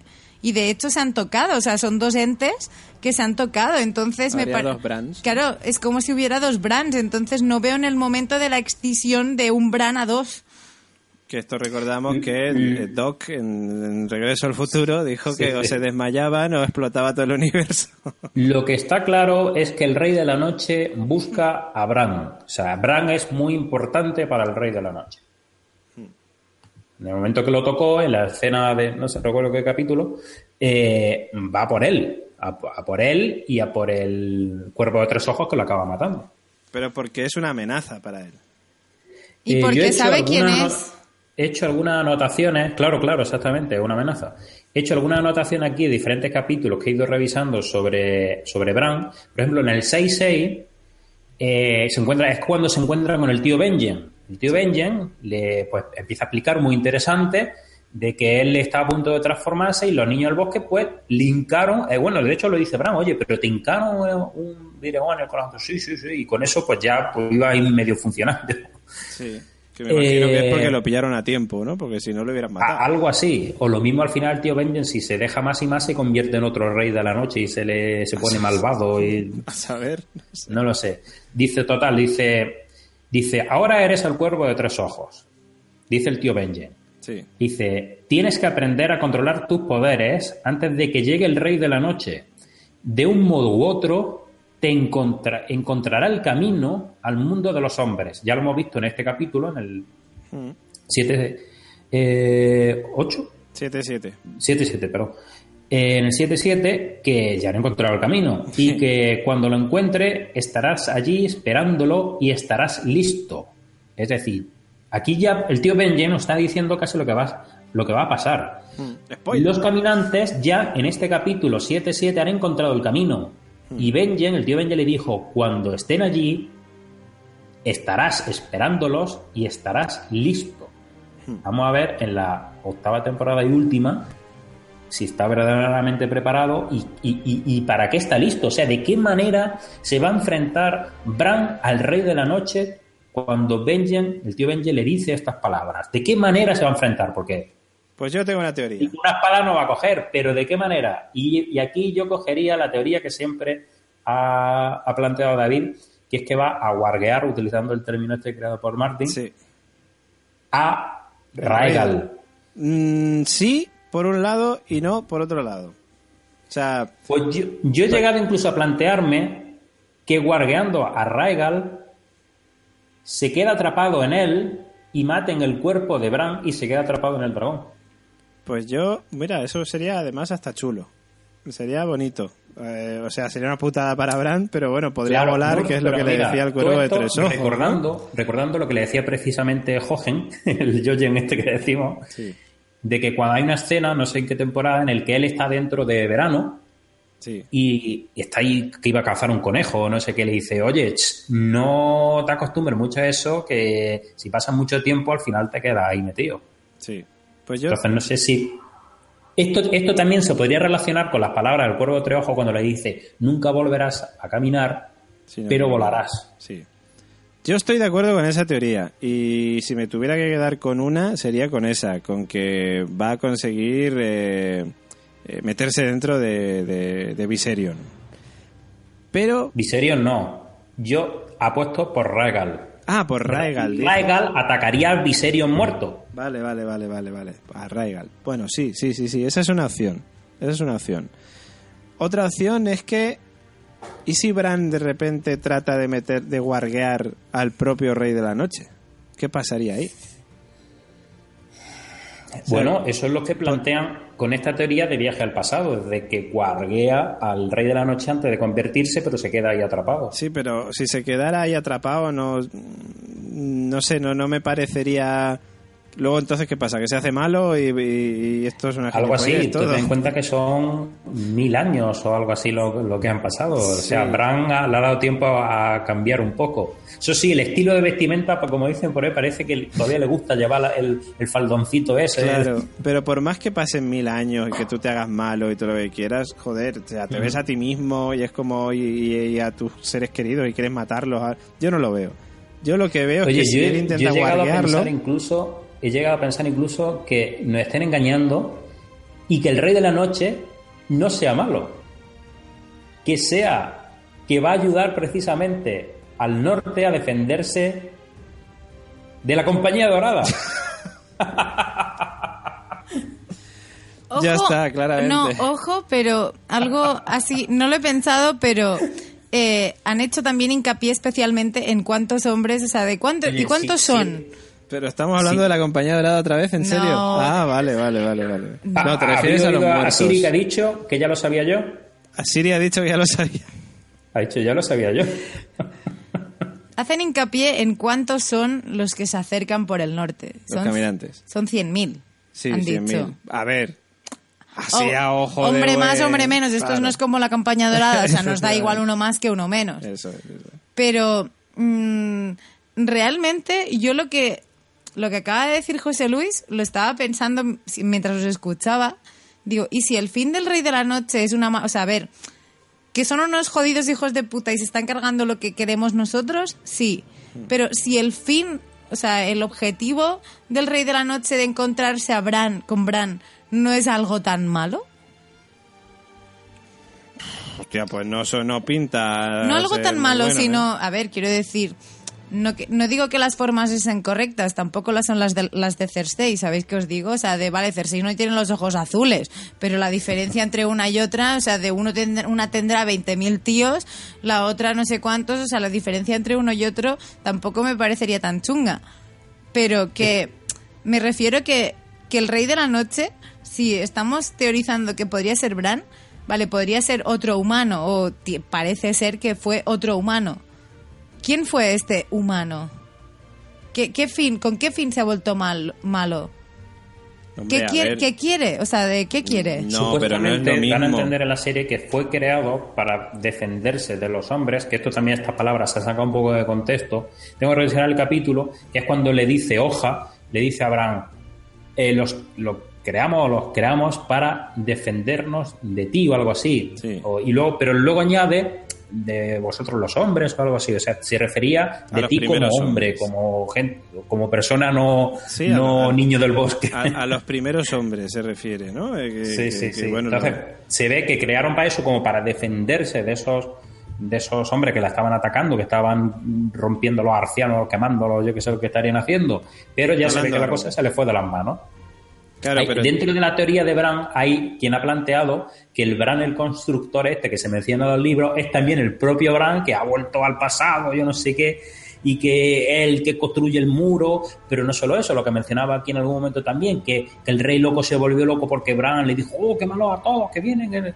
Cosa que absurdo también porque el rey loco estaba ya que quemaba, que allí a cualquiera le decía, esto, quémalo. Claro, o sea, Bran no puede ser Brandon el, constructor porque ¿para qué va a construir el muro si sabe que lo van a destruir? Con lo cual, es tontería. Eh, es muy retorcido. Es muy re- esta teoría que circula por ahí es muy No retorcida. Demasiado retorcida como para en seis capítulos donde quedan muchas cosas abiertas aún y cosas por explicar, como para dejarla medianamente clara y que diga, "Pf, ¿pero qué me estás contando? Esto es como el equivalente a, yo qué sé, a Era todo un sueño de Sí. Resines. Y, y contestando a Gemma lo que decía de por qué el tío rubio luego se hace malo, pues porque él se le va de las manos el experimento. Es que no es lo mismo que Bran guarguee a alguien, porque si, cuando Bran guarguea a alguien sigue siendo Bran dentro de otra persona. En este caso es un tío que, le, que experimentan con él los niños del bosque para crear un bicho que se les va de las manos. Que, car- que, que- se cargue a los hombres, Claro. a los hombres que, que están destruyendo a los niños del bosque y todo Claro. su, su el, historia. el tema es que se les va de las manos y matan también a los niños del bosque. Claro, se les van de las manos, matan a los niños del bosque y a día de hoy, o sea, más allá de que parece, o sea, parece que el rey de la noche quiere hacerse componiente. Sí, que yo me pregunto Pero- muchas veces una cosa, perdón. No, no, No, no, pero no. ¿por qué? O sea, ¿qué, qué sentido tiene? Hemos visto, a ver, no, no es por maltratar a los pobres señores que tienen ahí zombificados, pero vamos a ver. O sea, es gente que qué más te da vivir en un espacio chiquitín para vivir un poco más apretujados que de repente tener poniente entero para ti. ¿Para qué? O sea, ¿qué, qué hay en poniente? ¿Qué hay? Que quieras. O sea, no entiendo esta motivación de guerra. No, no le veo explicación. Yo creo que está, está en su naturaleza. La naturaleza de este personaje está en hacer eso. De hecho, está en la naturaleza de muchos en la historia de los reyes y demás, cada vez conseguir más territorios. Sí, pero a ver. Es simplemente que- llevado que- al extremo y de esa manera más muy- fantástica. Que es muy sencillo. Les han creado para matar a los primeros hombres, a los hombres. Claro. Y mientras haya hombres, pues, Pues tienen que su misión matando. es cargárselo. Claro que yo muchas veces me, me planteo, digo, hostia, cuando hayan matado a todos, ¿qué van a hacer? Se quedan así parados mirando así para el techo. Pues ya está. Menudo coñazo. Sí. Menudo coñazo. Pero ese parece ser el plan del Rey de la Noche. Ahí voy, pero por eso un poco digo, ¿con qué fin? Que es lo que dices tú, con una vez acabado, ya estaba muy bien. O sea, de me he cargado todos los hombres. Vale, ¿y ahora? Sí, pero es ¿Qué como voy- si ¿Vas, tú vas a seguir a eso? Tú creas un aquí- robot para hacer, mm, o sea, tú creas un robot para hacer lentejas. Pues yo qué sé, pues ese robot va a hacer siempre lentejas. Pues esto es lo sinceramente me parecería, o sea, me parece que en que como argumento, que no me parece mal, que fue creado para destruir, pero como que que yo creo que hay más chicha y no la sabemos descifrar y no la conocemos. Tú imagínate que crean un virus para no sé qué y se les va de las manos y crean a los zombies. Y los zombies pues matan gente. Pues esto es lo mismo. Sí, pero no, al fin y o al sea, cabo, de- así básicamente. si fuera este el fin, ¿qué Mira, coño de ah, sentido tiene que quiera contactar, como decíamos al principio, con Bran? Porque sabe que Bran es una amenaza para ellos. No, bueno, eh, fíjate, mira, hay eh, una escena, porque he estado repasando toda la historia de todas las escenas de Bran prácticamente. Cuando conoce por primera vez al cuervo de, de tres ojos, entra en la cueva y claro, eh, muere el, el Jojen este, el Jojen. Dice, él murió para que pudieras encontrar lo que has perdido. Y luego a continuación dice lo de no caminarás, pero volarás. O sea, ¿qué, qué ha perdido Bran? O sea, ¿qué, qué qué va a encontrar Bran que ha perdido? Ah, Es muy curioso porque la cena de, de Odor, o sea, justo cuando vienen los caminantes y viene el Rey de la Noche y demás, se lo lleva a Bran a que tenga una visión, o sea, se le ponga el ojo blanco y tenga una visión bucólica de qué felices somos aquí en Invernalia, ¿a cuento de qué? O sea, no sería mejor, leche, iros de aquí que viene este ya. ¿Por qué hizo eso? eh? Es curioso. Es curioso. Mm. El tema O sea, de lo que el Rey de la Noche hay, mm, hay algún tipo de relación. No sé si va a ser esto tan retorcido de que viaja al pasado y está en la mente y no sé qué, pero hay una relación que no termino de, de verlo y yo creo que vosotros tampoco. Y, y que es interesante que no seamos capaces Sí, a mí de me gusta, predecir. A me ver si nos gusta. sorprenden en la siguiente Me, temporada. me gusta, me gustaría que me sorprendieran, pero lo que dices tú, el tema de que va a recuperar lo que ha perdido y acto seguido dice, nunca caminarás, podrás volar. Eh, claro, en ese contexto puedes pensar, pues hombre, vas a recuperar pues el poder moverte, ¿no? La movilidad, Sí, sí, sí, que es sí. como... Pero claro, sería como demasiado poco, ¿no? Para, para lo que Sí, es sí. esta serie. Pero antes, bueno, primero voy a dar voz a los Patreons y es que Nani nos dice, yo creo que Bran va a ser capaz de dominar al dragón de hielo y a los caminantes. Dice, Gemma, esa teoría sería en otra serie. No creo que Bran y el Rey de la Noche se vayan juntos de copas. Y Marcos dice, es que no sabemos si el Rey de la Noche tiene alguna motivación o solo quiere muerte y destrucción, que es un poco lo que decía. Pero más allá de que decía es que Bran consiga volar, Bran ha conseguido volar ya con los cuervos. Ya Sí, está hecho, es un don, o sea, ya está hecho. Ya, pero es que eso ya lo podía hacer siendo, o sea, guargueando, metiéndose, Claro. siendo cambiapieles, eso ya lo podía hacer. O sea, por eso a mí cuando el, el cuervo de trabajo le dice eso, a mí me suena como algo más de que De ver, hecho, el cuervo de Espera, espera, espera, señor Oráculo, espera, que tengo una, una cosa que es que, claro, nosotros estamos hablando de los poderes de Bran de tres ojos, de, de poderes de cuervo de tres ojos, pero realmente si se mete dentro de un dragón es su poder de cambiapieles. Claro. Porque Bran tiene esa capacidad también. Claro, pero el poder de cambiapieles ya lo tenía de antes, no le hacía Claro, falta claro. conocer al cuervo de tres ojos. Sí, Claro, entonces a lo mejor lo que tiene que hacer Bran está más relacionado con su poder de cuervo de tres ojos que de cambiapieles. entiendo. A ver, el tema es que nosotros estamos diciendo que el, el, el cuervo de tres ojos, el antiguo cuervo de tres ojos, le dice podrás volar, tal, todo lo que quieras. ¿Vale? Pero es que el volar ya, ya podría antes, si se refiriera al hecho de, de meterse en el cuerpo de un Sí. ser que vuele, eso ya Sí. lo podía hacer antes, guardeando a la Sí, gente. sí. Entonces, Cierto. claro, lo de podrás volar tiene que ir en otro sentido. No Por eso yo lo digo en el sentido de que se queda atrapado en el dragón. Que, que lo maten a su cuerpo, que maten a Bran, el cuerpo de Bran, pero Bran se quede dentro del dragón. Entonces ya sería Bran, pero sí que puede volar. Sí, sería... Y, y sin ir más allá de, vamos a ver, o sea, de, y ahora inocentando, o sea, de yendo menos a la teoría y más a la practicidad, es como de el cuerpo, el cuerpo de tres ojos, o sea, le habla más de, de la parte de, perdón, El cuerdo de tres El ojos. cuerdo. También molaría, ¿eh? el cuerdo de tres ojos le dice, joder, él no era un cambiapieles antes, o sea, el, el, el anterior cuerdo, tres- el anterior cuerdo no, no era un cambiapieles, entonces, Que yo- si yo que te vo- sepamos, no. que sepamos, no, entonces si yo te voy a vender un producto, es como de, tío, mira cómo mola, vas a ser, o sea, olvidándonos de que Bran era un cambiapieles, es como de, tío, cómo mola, mira, si te haces cuervo de tres ojos, si podrás volar, meterte el cuerpo de la gente, eh, una enumeración de cosas, sin ir más allá, que es lo que a lo mejor Bran ya hacía guargueando, pero el señor otro no, y, y él considera que volar, como hacía con los cuervos, que es lo más obvio, Otra, otra cosa muy lo peliculera. podría hacer. Otra cosa muy peliculera que se ha explotado en alguna película, me suena a mí, es que existe algún tipo del, del ligazón, no ahora o, o en un futuro, o sea que en algún futuro cuando se vea, y que la única manera de a lo mejor de matar al rey de la noche, imagínate que acabe pasando por matar a Bran. Tener que matar a Bran para matar al rey de la noche.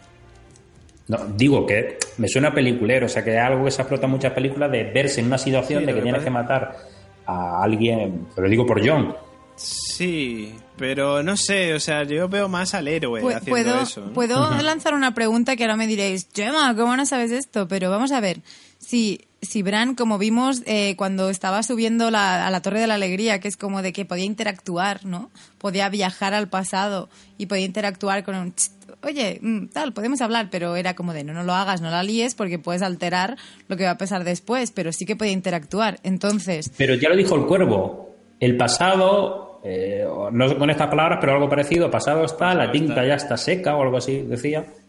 ya, ya, o sea, el pasado pasado está, pero si Bran... Claro, es decir, que no puede cambiar nada. Lo que haya pasado, ha pasado. Sí, lo que haya pasado ha pasado, pero de todas maneras sí que él decía que, claro, si interactuaba, no es que cambiara lo que fuera a ocurrir, pero sí que podía modificar las sensaciones de la gente que estaba ahí. O es lo que me dio a entender, que por sea, si no, ¿qué sentido tiene hablar o no? Si nada va a cambiar, coño, pues habla. Entonces me pregunto, ¿Bran tiene limitación de viaje en el pasado? ¿Por qué no viaja a este pasado que veíamos en las cuevas de Vidriagón? donde se creaba o los niños del bosque forjaban a este rey de la noche. ¿Por qué esto no ha ocurrido? Muy sencillo, porque si no ha ocurrido, es porque no va a ocurrir. Claro. Si no ha ocurrido es porque no va a ocurrir, porque no ha pasado. Si lo que pasó, pasó, como decía Daniel Faraday en Lost, mm, ya pasó. Entonces, no, si viajó, a lo mejor en, en un futuro, a lo mejor Bran viaja, pero se queda igual, no cambia nada.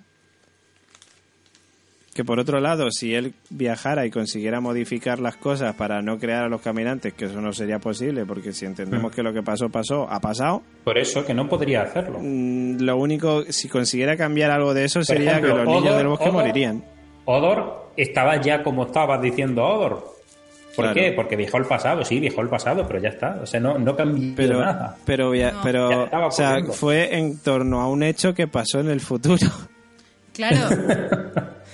Claro, o sea, realmente esto querría decir que el futuro también está escrito en, un, en Algo así. sí. claro, Yo es creo algo que, es lo al- a ver, o sea, realmente yo creo que lo que nos han venido a decir con el diálogo que decíais es que él ahora, en este estadio de, actual de Bran, Bran Tres Ojos, puede hacer ir al pasado, ver lo que pasa en el pasado, espiar el presente y todavía no sabe gestionar, una- o sea, no ha llegado al futuro, pero en teoría el Odor, realmente, el- la narración de Odor nos decía que un hecho actual, un hecho del presente, sí que estaba condicionando el pasado.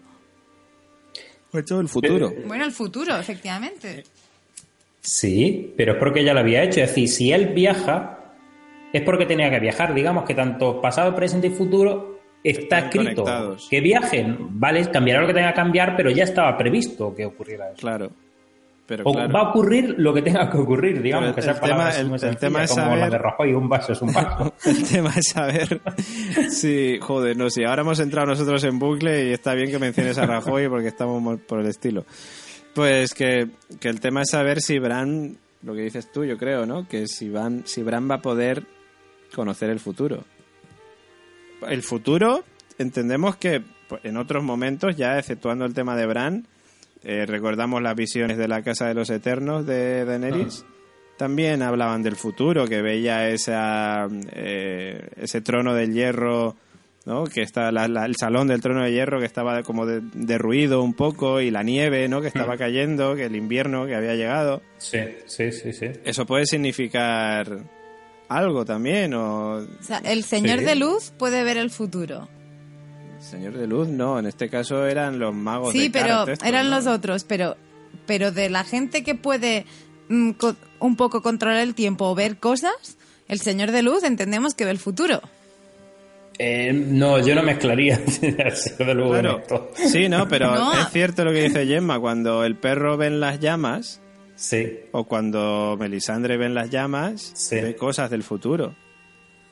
O sea, el futuro también Vale. está escrito. Está escrito, es a lo que voy, o sea, de si Sí, hay sí. alguien que ve el futuro es que este futuro ya está hecho.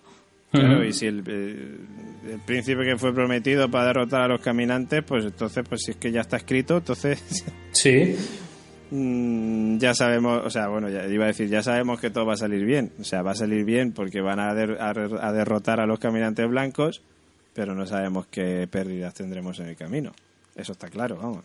No, no veo yo un final en el que los caminantes ganen y el rey de la noche se siente de trono de hierro. Oye, a, a lo Sería mejor ocurre eso, cachondísimo, imagínate, ¿eh? Sería cachondísimo. No sí. creo, no creo, porque están. Toda la serie va, digamos, eh, de que Jon Snow es como el patito feo. Que es eh, el patito feo, básicamente. es que era eh, un. Un. Leche, no me sale. Un Snow. Un. Bastardo. No me sale la palabra. Bastardo. Un bastardo. Y al final acaba siendo no, no solo un bastardo, sino el legítimo rey. Pues yo cada vez estoy pensando más que el final agridulce del que nos hablaba Martin podría pasar por la muerte de John. Y creo que el oráculo, no sé si Yo- dijo yo que no le sí. Yo extrañaría. creo- Yo, ya le dije en su momento que yo planteo la muerte de Jon y la muerte de Daenerys y que sobreviva el, el hijo que van a tener.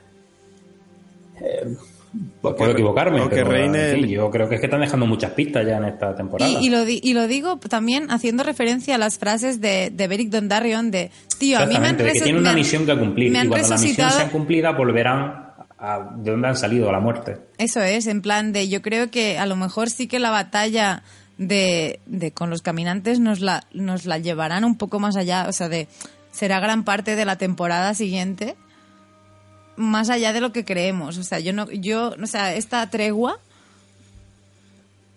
no, no sé yo cómo veríais el final y, y me estoy avanzando y lo podría haber dicho, a lo mejor, podría lanzar la pregunta la semana que viene. Sí, es lo que estaba pensando. Digo, vamos a dejar un poco también de cliffhanger con esas teorías para el capítulo de Radio Invernalia de la semana que viene. Que esa no lo- ese no lo van a filtrar los hackers. ese no lo filtran los hackers. Yo creo que lo podríamos dejar aquí.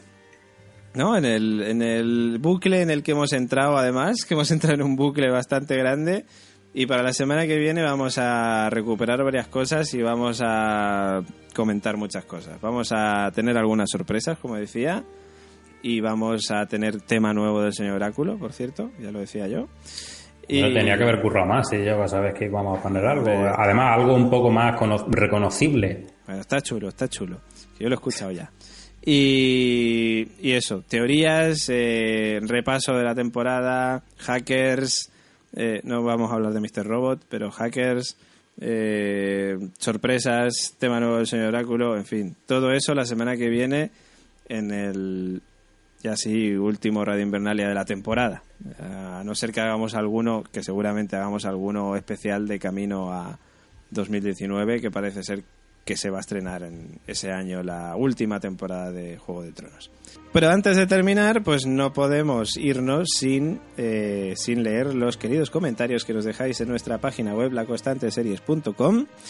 Eh, y que os recordamos que, bueno que ahí siempre podéis comentar los capítulos en nuestros comenta y participa eh, bueno, hay dos en este caso que voy a leer muy rápidamente y vamos a añadir también esos que nos habéis dejado en iVoox eh, que iban en relación a este capítulo, ¿no? Harold Sandoval dice, excelente episodio, gran juicio, será una larga espera, nos han dejado con el hype por los cielos. Es algo cómico que Brandon pueda ver todo, pero a la vez aún no lo ha visto todo. Espero Radio Invernalia esté muy interesante con muchas teorías. Saludos chicos, saludos Harold. Cristina Albalá, Gemma... que Venga, dice, capitulazo, cómo lo he disfrutado. El juicio en Invernalia lo mejor. Llevaba mucho esperando la, venja- la venganza de los Stark. Me ha gustado la temporada. Y pasarla con vuestros podcasts es genial. Nos vemos pronto. Saludos constantes. Pues saludos a nuestra querida Patreon, Cristina Albalá. Y vamos con los que nos quedaban en en Evox. Que Hemos dejado ahí un, un cliffhanger de un comentario. Efectivamente, de Flamenco Rock. Señor Oráculo, ¿lo lees tú? Sí. Eh, un momento.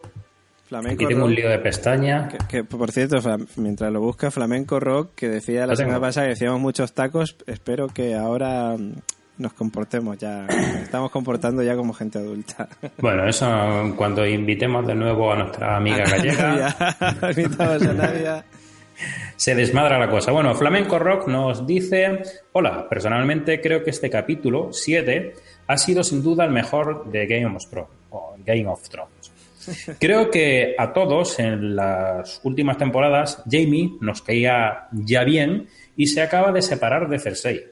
Seguramente muera porque no será capaz de separarse del todo de Cersei y su nuevo hijo. Eh, Iba a hacer un comentario, pero me lo ahorro. Solo el amor que con la Bray, con la Brienne, con la Brienne le servirá para ver que no está en el bando correcto. Por otro lado, creo que Daenerys morirá intentando convencer de alguna manera a su dragón para que vuelva y deje a los caminantes. bueno, es decir, lo ve con los ojillos azules. Ven, ven, no me conoces. Estos son mis ser, ¿eh? pensamientos. Eh, todos sabemos que lo que va a pasar va a ser lo que diga el señor Oráculo. Bueno, no tiene por qué. Yo soy un, un gran especulador. Eh, no en el sentido monetario y de la bolsa. Eh, por cierto, llevamos toda la temporada diciendo que Bran ve el presente, pasado y futuro. Pues, dice, en este capítulo Bran le dice a Sam que solo ve pasado y presente. Un saludo, chicos. Efectivamente, eso es lo que comentábamos ahora con la teoría de, de Bran, ¿no? Anónimo dice, hola gente de La Constante, ¿creéis que realmente Aria... Oh, gente de La Constante, qué bonito, estamos en Radio Invernalia, pero sí. Mola Somos porque gente de La Somos Constante. gente de La Constante, efectivamente, también lo somos. Somos eh, Greyjoy y Stark, ¿no? Pues somos Constante y Radio Invernalia. Eh, pues eso, dice, ¿creéis que realmente Arya había suplantado a Sansa cuando mata a Peter Baylis? ¿Y cuando se entere Sansa se va a liar? Espero con ansia el próximo capítulo. Vale, este sí Pero que era este de la sí que era del anterior. Vale, Pero Flamenco Rock nos dice, por cierto, Tyrion con su reacción al final del capítulo siente frustración porque está enamorado. O frustración porque se puede distraer la guerra si se lían estos dos. ¿O algo más? Pues... Pues sí. Puede distraer la guerra por liarse con Aegon. Bueno, pone a Eris, pero se refiere a Aegon a Jon. Claro, yo en mi mente ya cuando ve algo raro identifica a John. Ya a partir de ahora, cuando veo John es como de... Vale, bien. Aegon, pues Podría ser, hemos estado especulando sobre la razón por la que pone esa cara. Sí, pero enamorado Pues, no lo no lo sabemos, podría ser esa una. ¿Tyrion enamorado de Daenerys? Ah, no, eso no, no lo creo. Hostia, esto sería muy gordo, ¿eh? Claro, claro. Claro, Sería no. muy gordo. Tyrion enamorado de Daenerys yo no lo veo. No, no, no, no se han dado muestras de eso. No, no, yo tampoco lo veo. Bueno, lo dejamos aquí. Eh, como decíamos, volvemos la semana que viene, pero antes nos despedimos de nuestros queridos compañeros. En primer lugar, señorita Gemma Yats, la semana que viene más y mejor. Más y mejor como siempre. Más y- bueno, mejor iba a decir no porque no habrá capítulos, que es la putada, ¿no? Pero bueno. Más y mejor porque creo que mm, hoy se han despertado muchas cosas y creo que tenemos todavía mucho que decir. Sí, sí, no, claro, y podríamos seguir horas y horas, pero bueno, preferimos dejarlo para la semana que viene. Hasta la semana que viene, Gemma, Chao, chao. y también hasta la semana que viene, señor Oráculo. Pues si no me echáis, si no sugieren que me echéis en, el- en los comentarios esta semana, pues ahí estaremos. Pues hasta la semana que viene también, señor Oráculo. Nos vemos. Y también me despido yo, David Mulé, eh, que nada, que, que bueno, que a seguir esperando hasta 2019, hasta la última temporada de Juego de Tronos, pero bueno, que volvemos, lo, lo recordamos, volvemos la semana que viene, queridos, aquí en Radio Invernalia. Chao, chao.